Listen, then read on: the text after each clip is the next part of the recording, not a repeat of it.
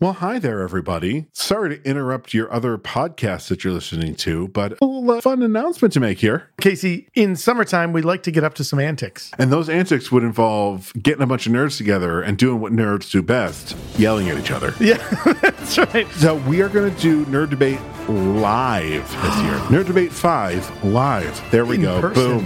That Yes. is the subtitle. We just came up with it. We will be doing this at The amazing Bullfinch Brew Pub here in Syracuse, New York. So find all the information that you need at our social media or at nightshiftradio.com. We've drank Bullfinch's beer before. Dave, the brewmaster at Bullfinch, makes amazing beers. Check out the amazing stuff that's happening at Bullfinch. You can go to bullfinchbrewpub.com Come join us on Saturday, July the 29th. at 7:30 and be sure to be ready to listen to a bunch of nerds argue with each other. All right, we're going to leave your podcast now. Goodbye.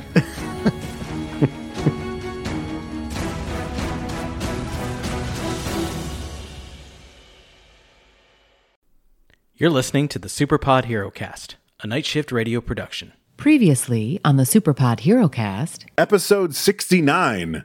I'm Casey Ryan. I'm Todd Panic, and we watched. Pervert. Guardians of the Galaxy. Peter's brought into his mother's bedside. She's dying. It does not look like a smooth death. And as the rest of the family are basically all like, Peter, take her hand. She passes. So Peter's day goes from uh, bad to worse as he runs out of the hospital and is suddenly abducted.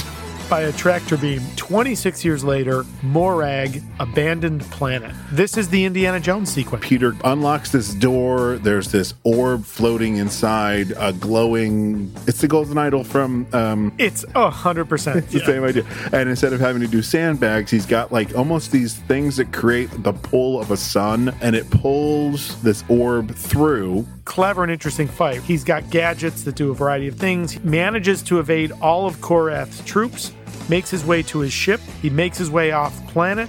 Video call comes in, which the the one night stand picks up, and Peter is not happy because it's his dad. I'm here on Morag. Ain't no orb, ain't no you. Well, Well, I was in the neighborhood. I thought I'd save you the hassle. where you at now, boy? I feel really bad about this, but I'm not going to tell you that. He now no longer has a buyer, but the second he sees Gamora, he doesn't care. In fact, he's so casual with his flirtation, he's basically tossing the orb in his one hand. And as soon as Gamora sees that, kicks him in the gut, takes the orb. But we've got this wonderful three part chase. Peter and Gamora are both going after the orb. Rocket and Groot are going after Peter. Now it ends with them all being grabbed by tractor beams and arrested. We are introduced to Drax the Destroyer, and we get his backstory Ronan murdered my wife, Ovet, and my daughter, Camaria. He slaughtered them where they stood. No one knows what the orb is, but they assume that it's a weapon. And at this point, they're a collection of people. They're not a team. they have to wait for the buyer to come to them. So what do they decide to do? They decide to go to a bar. Rocket is ready to cut and run. They're not getting the bounty. They're certainly not getting the 4 billion units. So let's get the fuck out of here. Ronan is now going to take out everybody using the stone himself. So they decide they're going to go after Ronan. They know that they need to stop Ronan from landing on Xandar. With him in possession of the Infinity Stone, he will be able to just literally destroy Xandar. Gamora meets up with Nebula. She tries to reason with her, but of course, Nebula is determined to prove her superiority over Gamora. Rocket and Gamora and Drax and Peter are all there together with Groot. They're going to die in this crash, except for Groot makes the sacrifice. We finally get the name of the team. You're guardians of the galaxy. You're mortal. Oh, How? Peter responds, Said it yourself, bitch. We're the guardians of the galaxy. Yandu leaves with the Ravagers. Probably good we didn't deliver him to his dad like we was hired to do. That guy was a jackass. Rocket mourns Groot by having he's got just this twig that's left over. I'm not Terran? You're half Terran. Your mother was a Verve. Your father, he's something very ancient we've never seen here before. And now the continuation. So, Todd, did you see the article that came out that James Gunn has said that Rocket is the secret protagonist for all the series? Yes, and I could not stop thinking about that throughout this movie. And it kind of fucking made sense. It I was kind of tracks. oh, yeah. he is the secret protagonist. When he has that great scene with Yandu towards the end, I'm like, oh, it's right here. It's right in front of us. It was it was right there the whole time. it was right there the whole time. Th- that James Gunn, he's got a real bright future. He should go run a studio or something. Well, not according to Twitter. Oh, fuck them. Okay.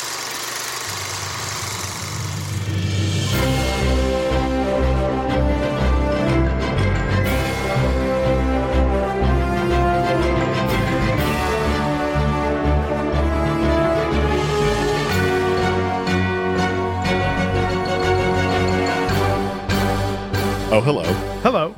and welcome to the Superpod HeroCast, Guys with beards talking about movies with capes. episode one thirteen. I'm Casey Ryan. And I'm Todd Panic. And, And we watched- Guardians of the Galaxy. Volume Two. Hmm. Volume Two. Todd, before we do anything, Yes, yes. happy birthday! Thanks, man. Yeah. This was Uh, you a know, great podcast magic. This is uh, you know, way before your birthday. Your lovely wife, the queen herself, Yep. actually celebrated her birthday yesterday. She and, sure did. And, and when we sent that, and then I was like, "Oh, we're recording Thursday for Todd's birthday." I was like, "Todd and Aubrey are a month apart from each other." Exact. Yeah. February 1st, March 1st. Yeah. Small That makes world. it easy to remember. It sure does. That's why I asked Aubrey when we were planning our marriage if we could get married on the first of any month. She could pick it. It could be any month, but could we just pick the first? She said no.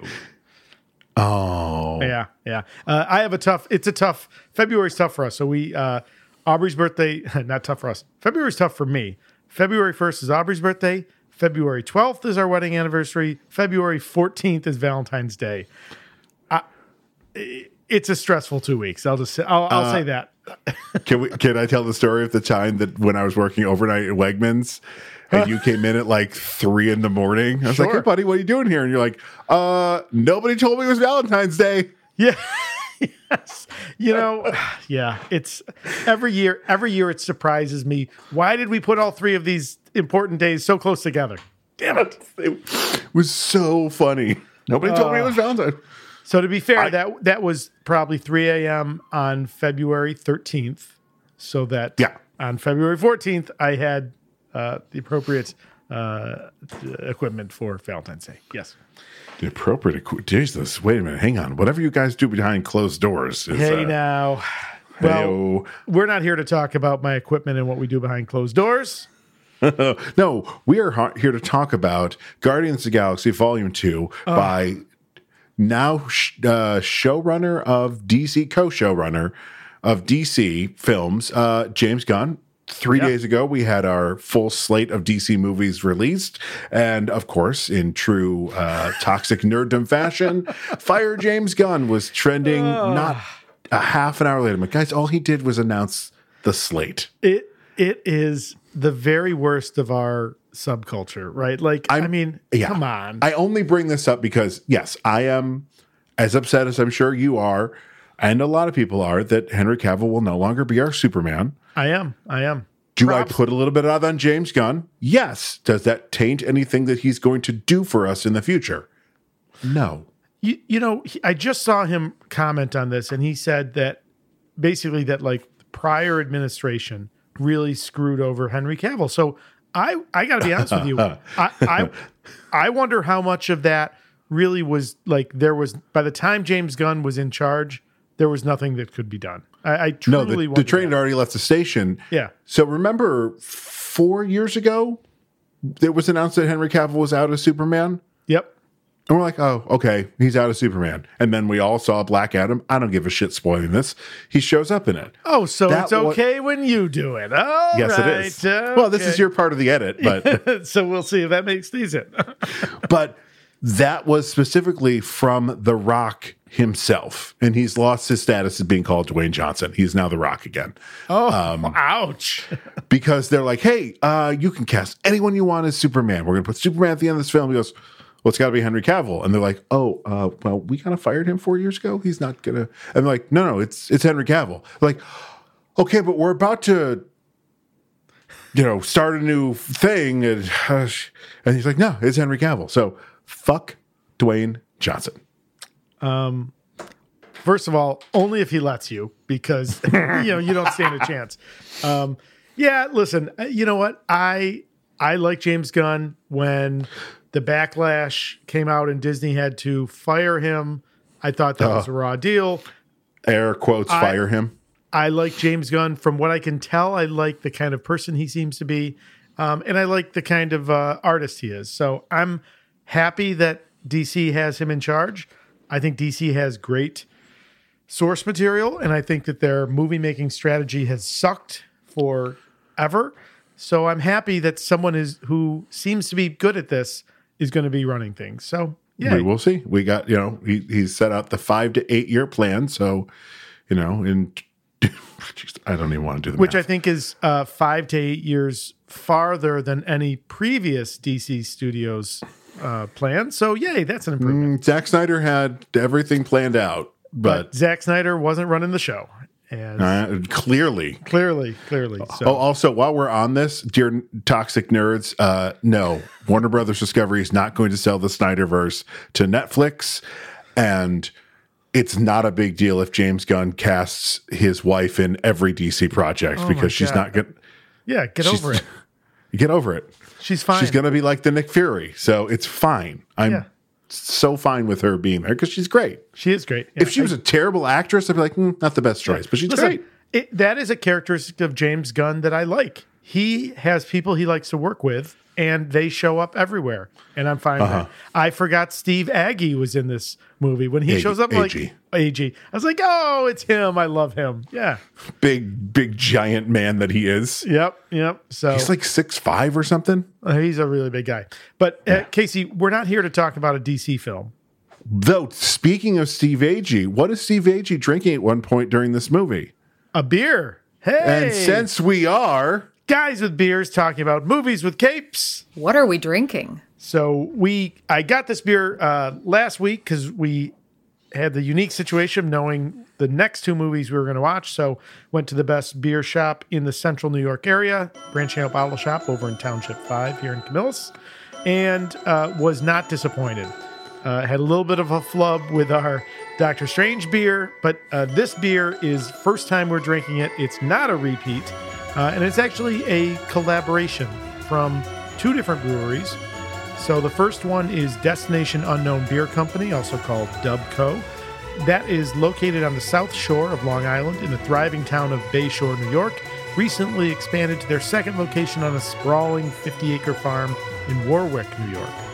The second brewery is a little closer to us, Common Roots Brewing Company. They're over in Glens Falls. They had the idea to open a microbrewery uh, back in 2005 when uh, Bert and Christian, a father and son, brewed their first beer together. But the concept of brewing and enjoying beer is rooted in their family heritage. It can be traced back to the old world. And so um, we've got uh, Common Roots open in Glens Falls. So they've collaborated.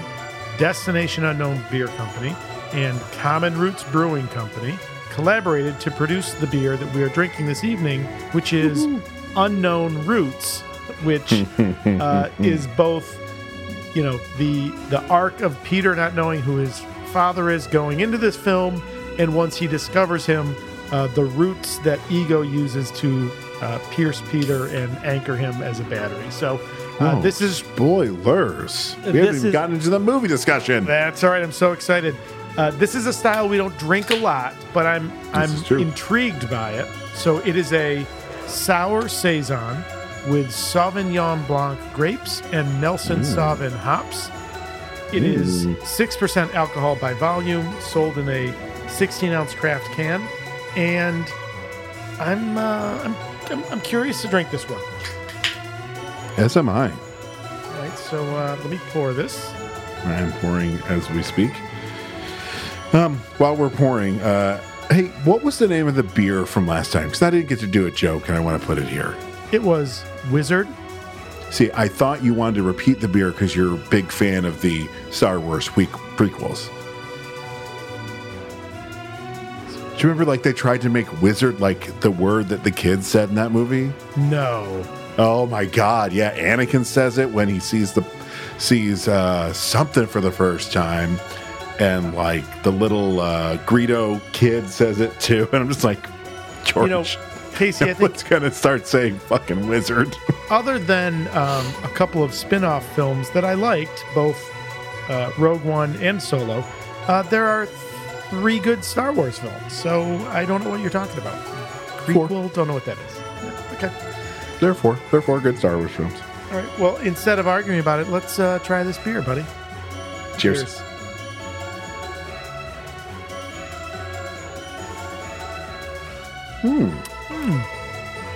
Oh, Yeah. yeah. yeah. It's a sour, but it's not like face pucker tart. sour. Yeah, it's a It's little- more of a tart than a sour. Yeah, I like Oh. Yeah, that, that- a lot. That's pretty good. That's very drinkable. Not crushable, but definitely drinkable. definitely drinkable. So uh, if you're in the Central New York area, go see our friends Carissa, Joel, Barley, the Shop Dog over at Township Five in Camillus, New York. You will, will not be disappointed. It's the finest beer selection you're going to find anywhere. All right, so Yeah. Um, I'm pulling up the my almost casts. I figured I'd get those out of the way because there are not too many. yeah, Because there's only really one like big, huge new character. yes, Uh, Apparently, it seems like Mantis was always Palm Clementoff, Clementoff. Clementoff, uh, Palm, Clement, Clementiff, Clementiff. Clementiff. Okay. I apologize. Yes, I, I Oh, she's apologize. French. I oh, I'm I'm embarrassed to say this. I oh, she must be okay. She is uh, f- she's born in Canada. So why is she a French actress? She was born in Quebec City, Canada, to a Korean mother and a speak French. French Russian father. Got it. Yeah. Who was and they oh, speak French in Quebec. Yeah. yeah, no, no, but but but she's French because her father was working there as a consul with the French government. So even though she's born in Canada, she her okay. So that so she's French by uh, citizenship or was when she was And born. also watching, I haven't watched this one in a long time. I'm more into, especially the uh, holiday special that we just got, which, Ah, which was features her a delightful. bunch. Um, and then uh, Endgame and Infinity War. It's amazing how quickly she uh, lessened her accent. Her accent's pretty heavy in this movie, I feel, yeah, that's more fair. than in the other ones. yeah. Um, she's delightful. so- uh, she's, she's yeah, wonderful. she's she's great, and I could not see any other almost casts. The only one I have almost cast for are your hair hero himself. A- and to be fair, I don't- I don't only admire, admire his hair. I've been a fan of him as an actor forever. Oh yes, he's he's wonderful. His hair, particularly when they first get to the planet and they're walking into the main hall, it's like, God damn it, I would rock that hair. He's a good-looking man. Yep, I'll say it. I'll say it. So here are some people that were also thought of for Ego, the Living Planet. Okay. Gary Oldman, Okay. Uh, li- listen, I'm a fan of his. I'll watch him in anything. I would have watched. Him. would have been a very different Ego. Sure. Uh, Vigo Mortensen. Yeah. Yes, please. Anything with Viggo Mortensen, I am I am there for. Yeah, same. Uh, Christoph Waltz. Oh, sure. Yeah, yeah, yeah. Uh, I just watched Horrible Bosses 2 the other night, so uh, yeah, sure. Uh, Christopher Plummer. So they're going Hmm. Okay, for not the as ex- much older Yeah, not as excited about him, but okay, sure. Max von Sydow. He's still alive. He's not still alive. Oh, when this was He filmed. would have been alive then. He was in Force Awakens. Oh, that's right. Oh my god, I totally forgot about that. When did he die? Uh, Uh, 2020. oh, just 2020. yeah. Yeah, he just died. Yeah. Uh, Alec Baldwin Uh, nope, nope, not going there. Go ahead. uh, must have needed a lot of move. prosthetics because uh, Ron Perlman, Oh, Stephen Lang, oh, okay. Good actor. Arnold Schwarzenegger. That would have been funny. Yes. Casting, casting Chris Pratt's Pratt's father-in-law. future father-in-law. I mean, he Yeah. was still married to um, Anna Faris at this time. So Got it. Bruce Willis, Uh. Robert De Niro. I remember. Oh. I remember during this time there was talk that Robert De Niro was had had like a, a general meeting with um, Marvel. So that must have been what it was for. hey, Starlord. I'm your father. Hey, hey, I'm your father. Hey. Are you talking to me? The living planet? Are you talking to me? neither of us have good. This is only neither- funny with our neither of us- faces. That's right. It's all it's a it's a visual joke. People, we're much Uh, funnier up for, in person. Yeah. Michael Bean. Oh, okay. Yeah. Yeah. Uh, hmm, hmm, Mel Gibson. Uh, listen, I like him. Peter, know I you don't. really want to concentrate this horrible killing thing in uh, Jewish populated areas. Uh, Oh, come of- on, that's just mean. And lastly, uh, were considered, uh, there's one extra considered. Uh, uh, Liam Neeson was considered for the role. Okay.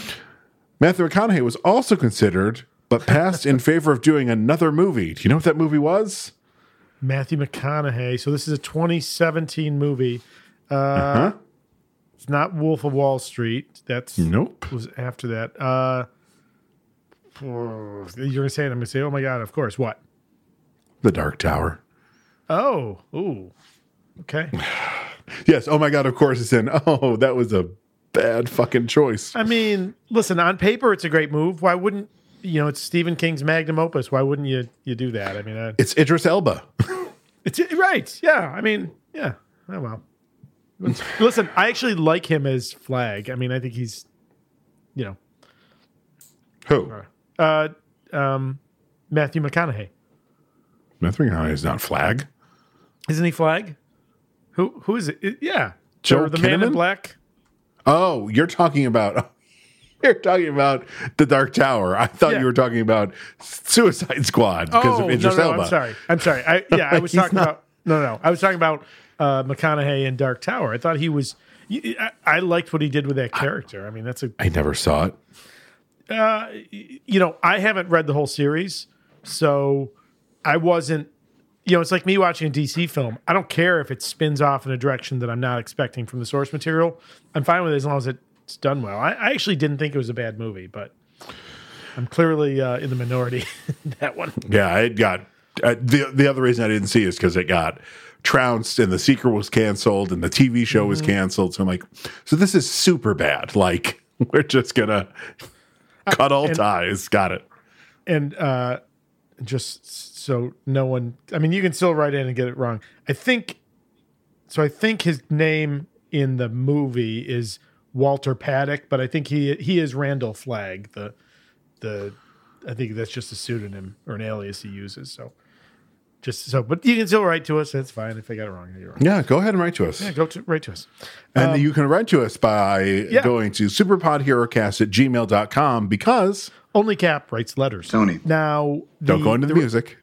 the the rest of the uh, the rest of the cast, of course, returns. Um, the uh, you know James Gunn is the man. So we talk about production. Uh, The brilliant James Gunn, who we've gushed over many times. I'm going to talk about a lot of the stuff that are, I think, his characteristic things that I just love when we get into the movie. sure. you know, we'll talk a little bit about ego when we get into the movie. Um, the other characters, of course, are it's the lineup from the first one. Um, Two hundred million dollar budget on this, eight hundred and sixty three million at the box office. I loved this when we saw it. I loved it on the rewatch. I noticed more little things on the rewatch. So um, this was a. I am I am happy with my birthday pick. This was a. This and the last uh, Doctor Strange. It was a nice palate cleanser after a after a tough go we've had. this season. Yeah. No shit. Um, so we did see this together. I distinctly Mm-hmm. remember we got a beer beforehand. Yes. and it'll probably be the poster that I use for the social media. But do you remember the Yeah. The the record. Empire Strikes Back one that they did? yes. Yes. Oh, Empire Strikes Uh, Back. Yeah. Yeah. No, no, no Empire Strikes Back poster, the mock Oh, the poster, poster, of poster, it, where sorry, it's Peter and Gamora as Oh, yeah. Han and Leia, Yeah, yeah. and Groot was Luke, and then in the background where Darth Vader is supposed to be, who was there? Uh, was that? y- Uh, was it? Was it ego? I don't remember. I remember. the- yes, yeah. And I'm like, oh, who's the who's who's he replacing? Oh, the bad guy. I called Ego was the bad guy there before we saw the movie because it was not obviously in the trailer. It was just that he was his father. but I was like, hmm, this feels like a little hint, and I was right. You were right. Well, Casey, uh, sounds like we're ready to. Uh, Yeah, let's roll that film. before we start reading from this very interesting Wikipedia entry, did you notice that it goes through one storyline? and It's like, okay, here's the next storyline. Yeah. So that's how we're going to do it. Yep. Dear audience, I'm sorry if that's confusing to you, but I'm not rewriting Wikipedia. No, and I, I really like not having to describe scene by scene what's happening. I like being able to spend time in the discussion topic. You know, no one has written in yet that they don't like this format. I, I'm a fan of it. No one has written in that they like this format. No one has written in. Is there anyone actually listening? I see there are downloads. Are you just downloading it, not listening to it? Somebody, hello. Or they like everything we're doing and they don't feel any need to correct us. to any crossover from the G- Greatest Generation, if we still have anybody, I am Riker on Anybody Canyon right now. Anybody? Once again, Wikipedia does us dirty, does the movie dirty by starting in 2014, but we can't start in 2014 because no. this movie actually starts in 1980 with a wonderfully de-aged Kurt Russell. So specifically, um, some of the confusion here wasn't helped by Kurt Russell himself, who was very vocal about the fact that it was all practical effects. That is not true.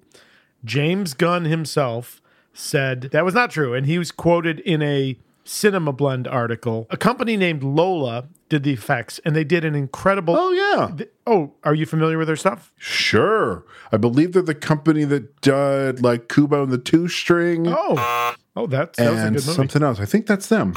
Well, uh, a company named Lola did the effects and they did an incredible job. First, we film every scene with Kurt, a young actor, Aaron Schwartz, who has a lot of similar facial features to Kurt, watches everything he does. He then goes in and mimics exactly Kurt's action. We then take Kurt's acting and general face and body and place Aaron's skin onto him.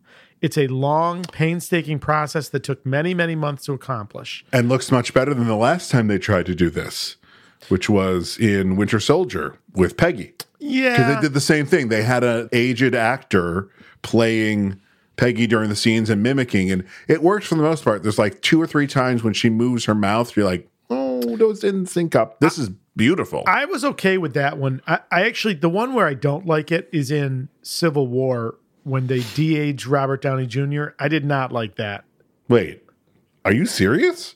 Oh, I did not think That yeah. looks fantastic. It Oh. looks like 80s fr- RDJ. No, oh, it- come on. Stop it. maybe that's like Uncanny Valley for me. No, it that does Okay, not work. if you can you can not like it that way, I'll I'll allow it. So y- you're right. That prologue in the '80s opens with the classic Brandy, and you know Kurt you Russell beat me Diamond- to it. Oh, but Well, so we talked about music, and of course, right now Brandy is playing underneath us. Um, but we talked about music in Guardians of the Galaxy, but the one thing we didn't mention is that how much this goes into diegetic music. where yeah, the music is part of the scene and e- even in scenes it'll jump in and out of it and i was like god that like um the whole uh ravagers trying to get the jump on rocket yeah, and summer nights is playing Yeah. and it jumps back and forth between diegetic and not and i'm just like and i can't remember what the other word is diegetic or source music. yeah i yeah. source music but versus soundtrack music has a name too Oh, got it. Yeah. Um, and shout out to our our good buddy Corey Hopkins, uh, who at least I'd never heard that. I've never I was never aware of that concept. Corey broke that down for me one time. oh yeah Yeah, yeah, yeah. oh hi corey Yeah. Yeah, I forgot to mention it when we did Guardians. Is that That's right. that- It's it. I, the only time I think it really happens in that one is When the alien what's is the- listening to Peter's Walkman. uh, listening to "Hooked on a Feeling." Yes. But what's the opening number? "Coming at Your Love" when Peter's Oh, sure. listening then too. Sure, sure. Um I think the- those- oh, and when uh, you know what? There's a ton of times now There's a because ton- when yeah. Peter and Gamora are dancing together, they're listening to it. Yep. In the in two, uh, the mind. opening when they're fighting, Rocket has hooked up the speakers for the Walkman so they can listen to music while they're working. Did you see the little trivia about Rocket's dancing? No. it's all James Gunn. James Gunn did all that dancing, and then the animators, like literally, it's James Gunn doing the dance moves that The Groot, you mean that for Baby Groot. Yeah, and then they just animated his. And initially, he wanted to do the full Mr. Blue Sky, Yeah. and uh, I believe Kevin Feige was like, "That's a bridge too far. We can't." songs, the songs like five minutes long. and then just and at the end just goes into like an orchestral weird thing at the end of that song. Yes. I would be hard pressed to think of another filmmaker who so effectively uses music in his films. I mean, you know, Tarantino in some places has it. You know, I think the um, Stuck in the Middle with You and Reservoir Dogs is iconic and you know Travolta and Thurman dancing and Paul. But I mean, like in terms of every song that hits, perfectly captures what's happening in the movie. Yeah, I really like in this opening the uh So I sat so before we went in to see the film 1st time. I'm like, I think he goes the bad guy. At the end of the scene, I believe I leaned over and you went, he goes 100% the bad guy. oh, Yeah. Meredith, let me bring you to this little remote area here and uh, show you this super not evil looking seed that I put here where I'm like, it's going to take over the planet. It'll be everywhere, Oh, all across the universe. Fine, it's totally fine. It's totally fine. Yeah, Meredith, Meredith's just like, just give me that spaceman dick. I don't care. Oh, how dare you? Little fucking respect, please. Good lord. She kissed Captain America. Is that why you're mad? That's rude. She did. Oh, is It's that? the same actress. We've talked. We talked about Oh, this. we talked about this. We did talk about this. Yes. Yeah, she's she was the uh, one of the girl the girl that kissed um, him on the USO tour. Eager. Oh, the oh the tour, not the one, not the one at the headquarters that wants to thank him for his service. Maybe that's it. It's whichever one that. Um, That Peggy oh, Peggy sees it, that's- and then it that's at leads the to the him- That's at the headquarters. Yeah, oh, right, because it leads into her trying to murder him Yeah. with a gun. one hundred percent, one hundred percent. I still wanted at some point Tom Lee Jones to lean and go, "Hey, there's only one of him. Maybe don't shoot at him." So that's not the same one. Okay, so that she's so that actress is Laura Haddock. She's in Captain America: The First Avenger. She's credited as autograph seeker, so that must be the USO tour. Oh, right. It's Natalie Dormer is the one that smooches him. That's right. That's right. oh, That's right. It's Natalie Dormer. that's a tough. She's also from Game of Thrones. She is. That is a tough. Ooh, do you just let her kill you? Oh, that's. Do you, do you let Peggy kill her, kill you? Maybe, maybe. Uh, okay. So, um, do you have anything else to say about the prologue? Uh, no, I love it. Yeah. Uh, so we jump to 2014 specifically, and James Gunn has um, verified this. This is four months after the events of Guardians One. So even though we're i- in our universe, we're in 2017. We're still back when the Guardians have just formed, and apparently have forgotten all the bonding that they have done in the first film because they are just quippy assholes to each other during this first scene. I was like, all right, maybe one too many quips Heart, in this before before the uh before whatever the beast the beast has a s- a, specific name i can't remember what it's called yeah. Uh, but I'm going to disagree with you, and here it, because Of course you are. Of course I am. of course you are but it'll get specifically pointed out in the movie later on when um, Nebula is like, you know, what do you mean? Like you hate each other. You're always like sniping each other. You're and and uh, who corrects her? Is it Drax? Is says we're family? i can't remember Yeah, but you know the correction. They're brothers and sisters, with the exception of uh, you know little tension between Peter and uh, Gamora. i believe you mean unspoken moments Unspoken moments. that's a good line i like that i It's- like that a lot Yeah, I love James Gunn's writing. Yep. okay so we have uh good old peter quill Yep. Gamora, Drax, Rocket, and Baby Groot. Very important to point out, not Groot from the first one. That's right. People still argue it, and James Gunn tweeted about Oh God. this years ago. Who it's argues not over the that? same It's not Groot. the same one. It's it's it's his child essentially.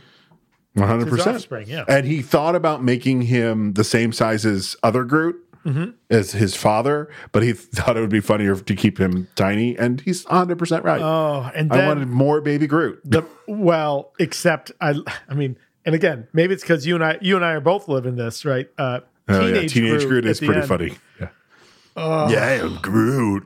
N- and now I know Which how is young important. he We'll get feels. to that end credit scene. There's something James Gunn has a fun way of like doing character development without like being like, hey, look, it's character development. Yep. So the Guardians are now the renowned Guardians of the Galaxy. Aisha leader of the Sovereign race, played by the wonderful Elizabeth Debicki. Yeah, you know, I feel like I should know who she is, and I, I looked her You up. should, because she's a tall, beautiful woman. she's like six two and a half. I've always wondered what it's like to have sex with a really tall girl. Not a big girl, just a tall girl. I know she plays Princess Diana in later season of The Crown, but we've given Sure. up on that. I they went away on break, and I couldn't get Aubrey to come back to it. So, uh, Valerian and the City of a Thousand Planets. She's in the terrible Cloverfield paradox. Yep. Oof. I want my two hours back, Netflix. Oh, she was in The Man from Uncle. Remember that? Yeah. Oh, I never watched that. Uh, I keep meaning to. it was because it's it was good. I thought it was good. it's Cavill and is it Matt Boomer? it's Army Hammer. Ew. before he was a cannibal or before we knew he was before we knew he got off on fantasizing about being a cannibal sorry let me be And let me beating be the shit precise. out of women. You know. oh that i don't know about all right yeah, yeah, yeah. That's come out and uh, oh that's unfortunate yeah. So now he's just a human garbage pile. Um, because we're we're not here to yuck anybody's yum, but if you beat the shit out of people for pleasure and it's not consensual, yep no. Well, there you go. Okay, so uh, Oh, there's- Aisha, the leader of the South. Oh, go ahead. oh no th- go ahead i'm seeing that the name of that monster you were talking about is here Oh, Alabask. Oh, look at that. ebelisk Oh, yeah. there we go. Okay. So Aisha, the leader of the sovereign race, has the gardeners protecting va- valuable batteries. What are they called again? Annulax batteries. Arbulary batteries. That's nothing like what I just said. From the Ebelisk, an international monster. So, first fight. first uh We're here. First of all, before we start, please queue up Mr. Blue Sky. Thank you very much. bum, bum, bum, bum, bum, bum, bum, bum, bum, bum, bum. yeah Yep. Okay. I love everything about this fight. Agreed. I love everything. Um, you know, everyone's interaction with Baby Groot. Like, Gamora's is probably my favorite. Groot, get out of the way! You're gonna get hurt! He's wavy Hi! and just flies away. that's great yeah yeah yeah yeah Uh, the only one I don't like is Drax. I don't get it. It feels like it's like, hey, remember how we thought it was funny during the end credits of the last one that Groot didn't want to dance in front of Drax?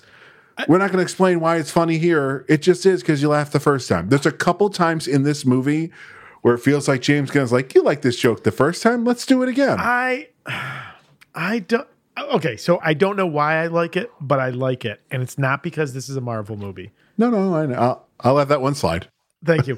Uh, I- you know, part of me wondered like, is it some play on Drax's, uh, you know, misbelief that he, if he can stands turn perfectly invisible? still, yeah, like is that like? Do you think he got it from? Like, did he somehow transfer this from Groot, thinking that I don't know how to make sense of that? That was the thought I had. But uh, yeah, I mean, it works for me. I like it. Okay. Yeah. So they defeat by Gamora takes a big old knife and slices uh, the obelisk right down the center. Um, I do like in the beginning. thought your thing was a sword. We've been hired to stop an interdimensional beast from feeding on those batteries, and I'm gonna stop it with a sword. It's just swords were your thing and guns were mine. But I guess we are both doing guns now. I just didn't know that. Let's talk about what a fucking treasure Dave Batista is. First of all, One hundred percent. who knew what a phenomenal actor he really is? He's amazing. Uh, he Sure. seems to be a pretty classy guy, and I love Drax logic. The beast's hide is too thick to be pierced on the outside. I must cut through it from the inside. What? and that I lo- I shot love of him Groot. jumping at the creature, it- it- and then we get the shot of And- him on and- the inside. Ah!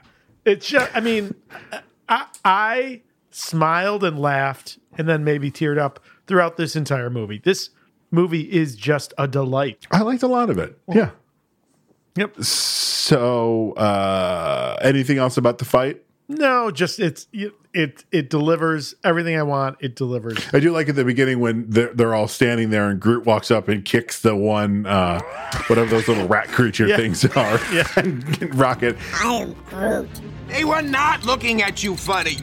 Yes, I, I mean Bradley Cooper. I mean like we- this like baby groot's an asshole like it's through and through Oh, sure. as, as papa groot was this sweet loving Yes. beautiful soul and his kid's just a dick Yep. Yep. I Agreed. kind of love it. So, so they are protecting these batteries. An attempt uh, for an exchange of, of uh, Gamara's estranged sister, Nebula, who was caught attempting to steal the batteries herself. Ba-ba-bum. Yep. Of course, this is cut out of here because it jumps around, but let's spend a minute on this, the ship scene post them leaving. First, okay, I do enjoy uh, the flirting that Peter and Aisha do about having sex. We control the DNA of our progeny, germinating them in birthing pods. I guess I prefer to make people the old fashioned way. Perhaps someday you could give me a history lesson in the archaic ways of our ancestors for academic purposes. I would be honored. Yes, in the name of research. I do not like at the end of the scene where you where Rocket shows the batteries to Drax and Drax just lets out one of his big full throated laughs. I'm like, someone's gonna stop him. Someone's gonna stop him and be like, Why are you laughing so hard at this? I- I just think uh, they think he's odd, right? Like he's But they're easily insulted. Like they say that before they go in there. Careful what you say around these folks. They're easily offended. Yeah, that's why when Rocket calls them a bunch of douchebags, they're like, uh, oh no, we're not supposed to insult them. They told me you people were conceited douchebags, but that isn't true at all. Oh, did you see the note that for this one they had a camera right on Bradley Cooper's face to get all his facial features? Yeah, and I think we t- we actually talked about it. I think when we recorded for the first movie, and I think you can find online one him in the recording booth with the mo with a a face the the face camera, um, and I want to think that footage we definitely talked about it in the first movie, but I think that footage is from this because I think they realized what they were like what What he they were was bringing missing. Mm-hmm. yeah, in addition to the voice. So I'm sure we shared it before. We should absolutely share it again when we post this one. Uh, as amazing as it is, his performance with Rocket, the CGI character, it's just as entertaining to watch Bradley Cooper physically performing this uh, this role. He's arguably the greatest thing he's ever done, and I, and I mean that sincerely. Of course, shout out to Sean Gunn, um, Yes. Kraglin, i- Yep. who is on set Rocket. So he's walking around on his on his. I feel like that's so that's James Gunn fucking with his little brother, being like, no, no, Sean, you, you've got to crouch down. You can't be full size. No, we can't get you like a wheelie to move around on. You've got to duck walk all over set. And he's like, James, yeah, are you sure? Hey, who's the director? Yeah, that's right. So yeah, there's so it's very easy to find shots from this movie, from the Avengers movies, to see fucking Sean. Sean Gunn like like duck walking next to. I'm looking at one that's Careful, Todd. That's a spoiler. kudos to all these actors to be able to not be like, this is fucking ridiculous. It's a man in a green suit yep. duck walking. Yep. I love the one of uh, Batista Drax, uh, and I think it's from the first movie. It is where he's where he's petting the patting him. puppet. Yeah. yeah, yeah. No, no, no. oh, he's, patting him. That's right. Sean Gunn. Yeah, that's yeah. right. They didn't have the they didn't have the puppet stand in until uh, Careful, Casey. That's a spoiler. All right, so ship scene. Yes. So the takeoff after the flirting, they're hanging out together, and it's the old Sam and Diane. Like Peter calls them, he's like, Sorry if it seemed like I was flirting with the high priestess. I wasn't. Gamar's like, I don't care if you are. It's a little bit heartbreaking for Peter. He he wants Gamora to care. Well, I feel like you do care. She does, but she doesn't want to admit that she cares. This sets up the running joke of the root, the the Yama root, ya, what whatever it is that uh, Nebula wants to eat, and everyone keeps being like, "It's not ripe." That's right. That's right. and also in the scene, Drax tries to give Peter a heart to heart. Oh, it's again everything. Dra- yes, yes, it's perfect. Ends up talking about the boner he got the first time he saw his plate. It would make my nether regions engorge. Oh, I get it. Yes, I am a dancer. Gamora is not. You just need to find a woman who is pathetic. Like you. But of course, Rocket has stolen the batteries for himself. Oh. So what happens? Well, the Sovereigns attack with a fleet of drones. I'm watching this downstairs, and Danny's there, and the ships keep getting blown up, and I see her give me the look like all these people are dying. I'm like, ah, blah, blah, blah. just wait. It's no one's dying. it's so funny as we're marking up the plot document where we've got our placeholders to say we're going to talk about something here. As I'm going through and I- I'm adding mine, essentially after almost every one of yours, there's one of mine. I see it. Yeah. yeah, Yeah. and and that's in my I had the exact same thought. What a beautiful way of getting around the old in ship to ship, you know, in an armada battle in space, people are going to die. Nope. Not if there's no one in the ships, and it's done really well. Uh, I also love the. This is weird. We've got a sovereign fleet approaching from the rear. Why would they do that? Probably because Rocket stole some of their batteries. Dude! Right. He didn't steal some of those. I don't know why they're after us. What a mystery this is. Uh, it's it's the what a mystery this is What a that makes me mystery want this to. Yeah, uh, he definitely did not steal the batteries. What a mystery this is. And you know, but again, Batista's ability to deliver that perfectly like straight is it just sells it. You know, I was thinking about that today. There are not a small number of professional wrestlers who have made great transitions to acting. I, I mean, I will admit I like Dwayne Johnson in movies. Uh, John Cena has been surprisingly funny, and Batista's just amazing. I mean, he's the best thing in the Blade Runner sequel. In my head, it goes Batista, Cena, Johnson. Is that just because you're annoyed at Johnson's uh, behavior around Black Adam? Yes, you mean that after the movie bo- bombed and he lied about the box office numbers, he decided to Mm-hmm. unfollow everything DC like a little fucking child. Yes, So yes, okay, got it. Okay, good to know. Good to know. didn't get his way. Boo fucking who? I'm gonna take my toys and go home. but y- you know, I- wrestling is scripted, like in the sense of What? the outcomes of the battles. Of the- Don't of the tell matches, right? Justin that. Well, it's a lot of fun. It's like soap operas for guys. I'm not I'm not looking down my nose, but I got to thinking a lot of these wrestlers who are superstars in wrestling, you know, they have to be able to act, they have to be able to sell it. So it makes sense that that will translate into other forms of art and Batista's just amazing. Yeah, I so I don't watch wrestling. Yep. But I respect what has to go into doing a match. It is like it's like a it's like a ballet. It's like a very viol- violent ballet, but there's okay, I'm going to do this and you're going to do this and this is going to happen. I mean, if you watch Heels, you'll see you see it on there. We are getting a season 2, right? It's just delayed Yeah. because of his health issues. Who's? Stephen Amell, his mental health issues. Oh, I think he's better now. I think he's good. Okay. uh, I, I was listening to him on on uh, the Inside of You, and he was he started talking about it, and then I moved on to another podcast for some reason. I don't remember why. Oh, uh, Heels is so good. I cannot wait for season two. Yeah, um, apparently, uh, not apparently, uh, Mel's coming back for the final season of Flash, and I'm like, nope, that's not even going to get me to watch an episode. I'm out. I'm out.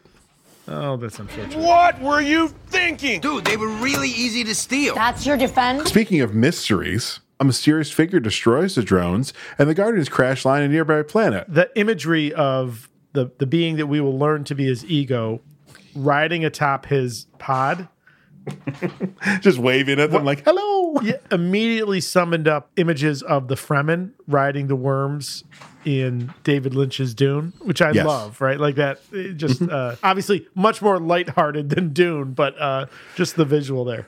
little bit. They crash land on the planet and they're arguing. And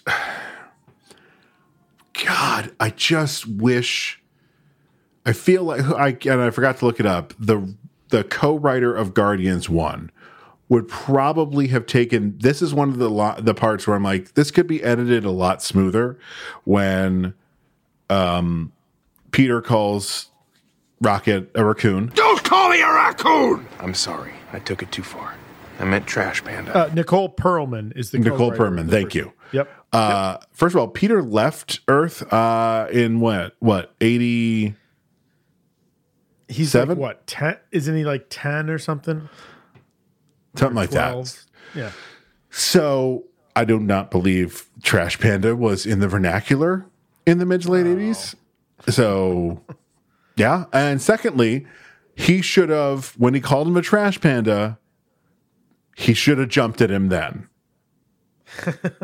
I don't like the moment where he's like, Is that better? and, and he looks at Drax and goes, It's worse. It's so much worse. and then he attacks him. I'm like, this is that's not funny. It would have been funnier if he just jumped at him for calling him a trash panda. Oh man, no, there's, uh, you know, I'm just enjoying that. I, I'm enjoying these scenes, the the interaction. I love the way Gunn writes dialogue. I love the relationship in this group. It, it just everything works for me here. Okay. Yeah, That's and I get that it doesn't for you. I'm totally fine with that. Um, so there, this figure reveals himself as Quill's father, Ego, and invites Quill, Gamora, Drax to his home. Rocket and Groot remain behind to repair the ship and guard Nebula. So, first of all, this whole scene takes place to the tune of The Chain. Right. Which is the first time that song will play in this movie. Yep. And it's very specifically from what album of Fleetwood Mac's? Rumors. Which is, if you know the history of that album, it's perfectly placed right here. Because here's where the tension starts. Yeah, that's uh, that's fair. That's good. That's good. So, um, so again, this the, the way this plot summary goes would jump around a little bit, but since we're talking about the the tr- the journey to Ego's planet, Mhm. um, couple things. One, when they're in the ship and Mantis is exhibiting her powers, this is where we get the scene where she she explains what her empathy allows her to do. She touches Peter. You feel Yeah, I guess, yeah, I feel a general unselfish love for just about everybody. no romantic, sexual love No, no, I don't. for her. Oh. No, that is not Drax. I mean, come on. It- Uh, D- Danny was passively watching this. She'd, Yeah. she'd look up every once in a while. When that moment happened, I caught her smirking. She thought that was very funny. It's You must be so embarrassed. do me, do me. Oh my god, yeah, uh, amazing. But also at the same time, think about what a great scene that is. Y- You know, I think you referenced it earlier. He's really good at conveying information without it feeling like it's an info dump. Yeah. We learn everything, you know, we learn a lot about Mantis there and it never feels bogged down or like Right. they're just vomiting out dialogue. I do like that instead of just being like, so here are my powers. I am Yes. Mantis. I am an empath. It starts with a bet. I say that if you are about to go through a doorway that's too low, your antenna will feel this and keep you from being decapitated. Right, and if it's anything other than you specifically not being decapitated by a doorway, I win. They are not for feeling doorways. Oh. that I enjoyed. Yeah. So, Yeah. yeah, that's fun. it- you know, it- it's almost unfair to compare it because it's a whole group of funny people versus one. But I think you'd be really hard pressed. Like Ant Man is very funny. Obviously, Yeah. Paul Rudd is comedic genius, but it is really him being funny. Not that there's not other funny things in there. Luis is funny, but Guardians one, Guardians two, boy, all the humor that uh, you know you need to balance out heavy stuff in this MCU. Boy, you get it here. It's so well done. So Though it does seem like both Ant Man and the Wasp Quantumania and Guardians of the Galaxy Volume 3 will not be the sorbet of these. And they both look like they're going to be fucking heavy. Yes. Eh, So as we're recording this, we are just about two weeks away from uh, Quantum Mania's release. Ugh, I, I don't know. It's going to be a tough one. And the other thing I wanted to point out um, as they're coming into the planet, there's a great shot of Ego's pod ship kind of coming in, which is from the back spherical. But did you you notice that as it's coming in, approaching the planet, the like the rockets, the shape of the ship, it looks like a massive face with the eyes on top and a big grinning mouth at the bottom. Yeah, and Super- later in the movie, super- we see it too on the actual and- planet. Yeah. Superimposed on the planet. Yeah, yeah, yeah. Again, I just you know Right, because in the comics- comics, Ego is literally a giant fucking planet. he is ego the living planet and he is almost always depicted as you know a planet-sized planet but with a face on the you know on the planet that you can see from space you know so Mm-hmm. uh, i just thought that was an you know i thought there's lots of places where there's little nods to the source material and i, I like how it's done Yeah, I 100% agree. meanwhile aisha hires yandu Odan- udanta First, Chris Pratt thought that Michael Rooker's shirtless scene was better than his shirtless scene in this movie because it was. then I, I did the same thing. I'm like, oh, ha, ha, ha, Chris Pratt being funny. But then he's like, no, because this is a moment of vulnerability and sadness for Yandu. And his is just to look at my pretty muscles. I was like, damn. Fuck. that's that's right. He's absolutely right because this is obvious post coitus with this uh, uh, sex robot. and Sex what does the robot, sex rob- yeah. robot do when they're done? She shuts herself down. She's shuts like, We're herself done. off Transaction completed. Goodbye. in front of Yandu, right? Like he sees it and and he sees how you know empty his life is. It it's really well done. I love Michael Rooker. He's a favorite of James Gunn. He shows up in all of his stuff As well, he should. and he's a phenomenal character actor. You know, he's he has a certain look. He certainly he has an accent which he certainly leans into for the characters he plays. But at its core, he's a great actor, and he has no dialogue there in that shot. But you But- see it all. Boy, yeah, yeah, it's really, really well done. In this silly soup, space opera superhero movie, there's all this these great moments of art, and that's one of them. Yeah, Yandu Udanta has been hired by Aisha, as well as his crew has been hired. Um, they have been exiled from the greater Ravager community for child trafficking. No. Um, and of course, Aisha and the Sovereign have hired them to recapture the Guardian. Oh, the child trafficking. That's tough. Uh, Sylvester Stallone. We have not mentioned the great Sylvester Stallone is in this movie as a Guardians, uh, original Guardians character. Starhawk? Yes. Uh, yes. Starhawk, uh, also known as, so his name is Stakar Ogord. Right, yeah, but he's his an like original- his code name is Starhawk, right? Yeah. When they announced the first movie, I never read the comics, but I was aware of the original lineup, pretty much all of whom show up as cameos in this, um, a bunch of them at the end. But I was like, wait, like Starhawk and Charlie 27, they're going to make a movie about those guys? And Martin Then I go X. re- yeah. yeah, Martin X, right? Um, and of course, it was not. It was a newer iteration, uh, as, Mm-hmm. as we've talked about. But um, Oh, yeah, again, nice little nod. E- Even his costume, right? And Has the idea of the yeah, it's the idea. Yeah, he I has- love it's it's you can't put him in it that suggests- actual costume. no, don't do, do not. Don't do that. It, it's it suggests it in a way that works so perfectly. Yeah, it's like Yandu's fin. Did you read about Yes, this? uh, Well, no, but I but I was literally going to say that the original fin that he wears in the first one and in the beginning of this evokes. What we get later. Yeah, and- So- yeah, yeah, yeah. So initially, James Gunn wanted to put the full ass fit on him, and they're like, no, people aren't ready Mm-hmm. It's for too that. much. Yeah. And people were pissed. They're like, it's just a Yeah. fucking mohawk now. And so James Gunn's like, fine, fuck you. Here's the fin. It's a prototype fin. Mm-hmm. Yeah. It's a keep that in proto- mind. It is like- a prototype. prototype. Yeah, keep that in mind for exactly. the end of the film because there's a giant, giant, giant plot hole. Oh, okay.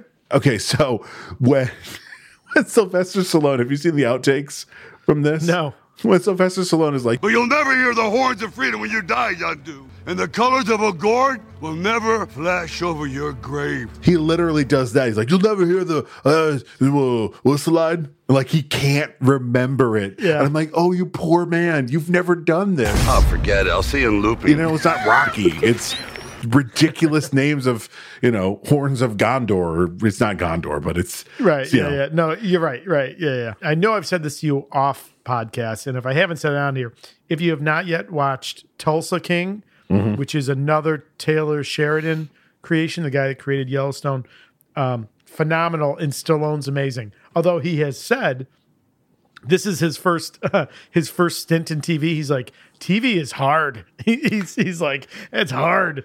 Uh, but he's phenomenal in it. So if if you like Stallone as an actor, which I do, uh, Mm-hmm. go check out Tulsa King. It's really really good. It's so tough now without all your toys, are ya? They capture Rocket. Uh, what song is playing now? Oh, is this Southern Nights? Yeah, it is. Because it, it's the same thing. Like it's playing and Rocket's singing along with it when the Ravagers start coming up. Sure. Then you find out it's Yeah. just he's just re- he's recorded himself singing along to it, and Rocket's hiding in the trees because he's a badass. Rocket's traps. This scene is basically science fiction Home Alone, and I'm here for it. It 100 percent is. I do Oh like my the God. goofiness of when like he's got the uh, the gravity inducer or whatever it is, Yeah, and it yes. shoots them all up, and it's like.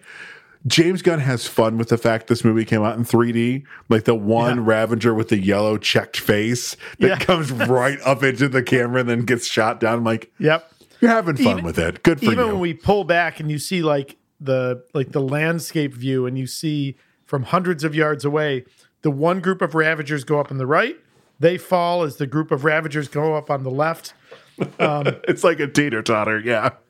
Um, again battling it out for funniest moments in the mcu what is a better sup- uh pleasantly funny thrashing puny god in the first avengers movie or when the two Ravagers think that they have Rocket cornered and he has no traps left, and he just goes trash panda on them. He just goes feral. Yeah, trash yeah. panda. Yeah. One hundred percent. Yes. He's like, oh, I'm a raccoon. Here, I'll be a raccoon Yeah. now. Oh, Rah! But I love that he's not clawing him; he's punching the guy. Oh, he's beating the Like, shit out of them. Yes.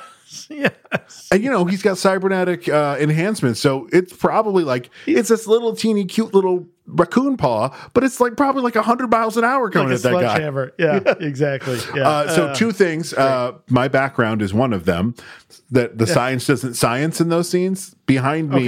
Uh, you know, for the people who aren't watching at home, uh, is the sovereign planets that are way too fucking close. There's no way what's going on behind me can happen in actual physics. Nope. And the same thing here. There are four fucking moons at different orbits, and this would not be a habitable planet. The the the pull from those moons, no. I don't think that has the impact that you think it does. The mass of the planet compared to how far away the moons are, uh, that's not a big deal. Is this a rogue comment bullshit again? Uh, no, it's it's a physics thing. There's lots of planets with multiple moons. Are they fact that they're habitable? not Habitable. Nah. That has nothing to do with the number of moons. It's because of where they are. Yeah. No. All right. Agree for you to be wrong. Okay, we're there. Uh, Okay. All right. All right. Moving on. Mm. Happy Uh, now- birthday. yeah, thanks, Malinagar. All right, so they capture Rocket, but when Yandu hesitates to turn over Quill, whom he raised, his lieutenant Kraglin, Sean Gunn, uh, Kraglin Obfanteri, I Which didn't know he had a last name. This yeah, this is me realizing right now that Cracklin apparently has a last name. I'm going to. I'm in the IMDb. Is he credited as having a last name? Because I'm. I always just thought he was Cracklin. Yeah, Kraglin. You know, IMDb. The character is Kraglin. Is Kraglin a MC? Uh, is it Kraglin a Marvel Comics character? Don't look it Uh, up. The- if he is, maybe that's where they're getting it from. Well, hold on. I'm, I mean, I'm right here. Kraglin, he is appearing. Yeah, he first appears in. Wow. Oh, he must be like an old school Ravager. He first appears in Tales to Astonish 46, 1963. Now, when you look at him, he actually looks like um, he looks like Nightcrawler. He's kind of got you know how Sean Gunn has that kind of faux hawk. Yeah. his hair his hair kind of looks like that, but he looks like he looks like a version of Nightcrawler. Okay. Yeah, interesting. Okay. Kraglin Obfonteri, oh, all right, All right. uh, questions his objectivity, and another lieutenant, Taserface, leads a mutiny with help from Nebula. Yeah, taser face. Um, the first thing The to point amazing- out, the amazing Chris Sullivan Yep. uh, really likes uh, Wednesdays or hump days. you know, he's the voice of the camel, right? no, I did not. Mike, Mike, Mike, Mike, Mike. What day is it, Mike? Leslie, guess what today is? It's hump day. Remember that commercial? No. Oh my God. I think it was Geico. Hump day. I did not remember that. Yeah.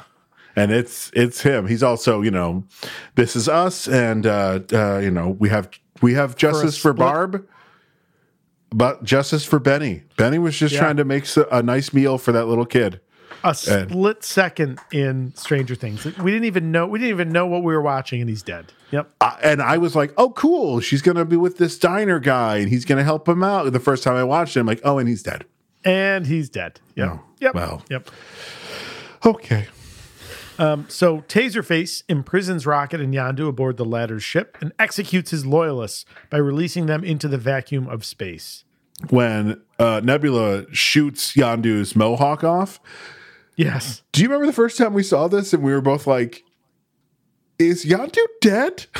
Yeah. That's yes. Did yes. she just kill Yandu?" Y- yeah, because he never takes it off in the first movie, if I remember. It right. does So- not come off. It's a cybernetic implant. Yeah. I was like, But- "Holy shit! We just this movie's playing for keeps." Spoiler for the end, it is playing for keeps. Mm-hmm. Oh. So shooting the Ravengers that were on Yandu's side into space, we of course recognize the first one that we see go out into space. I thought it was, Cra- and I know it's not Kraglin, obviously, but it looks like Kraglin. Who is it? The actor? No. Yeah, well, yeah. Wait, do you not know who that is? No. Who's the? It's uh hold for no, let me do it. As I was scrolling through the cast, I saw a name that I was like, "Wait, what?" Yeah. I wonder if that's, it's this that's one. who it is. It is hold Come on. Coming the, it's got to be a different person. Uh, the Tommy Flanagan Oh yeah. Oh yeah. Because yes, from Sons of Anarchy. he's in the scene in the uh He's the one who who when the sovereign. yeah, comes. he's the one Yes. who who backs Kraglin when Taserface is is speaking up.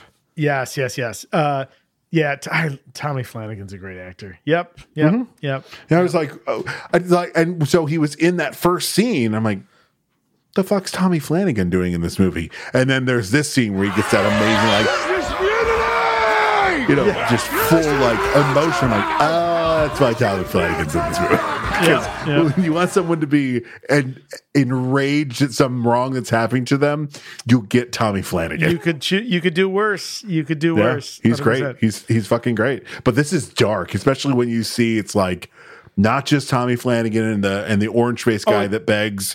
It's like a line. Oh, It's a trail of breadcrumbs of Ravagers. yeah, hundred percent. Taserface is a dick. Oh God, that's so dark. Uh, now Nebula leaves to find and kill Gamora, whom she blames for the torture inflicted on her by their adoptive father Thanos. Nebula's backstory. Very sad. Nebula's future plan. Oh, so twisted. Yeah, Marvel does some really good work with family dynamics. Um, Uh-huh.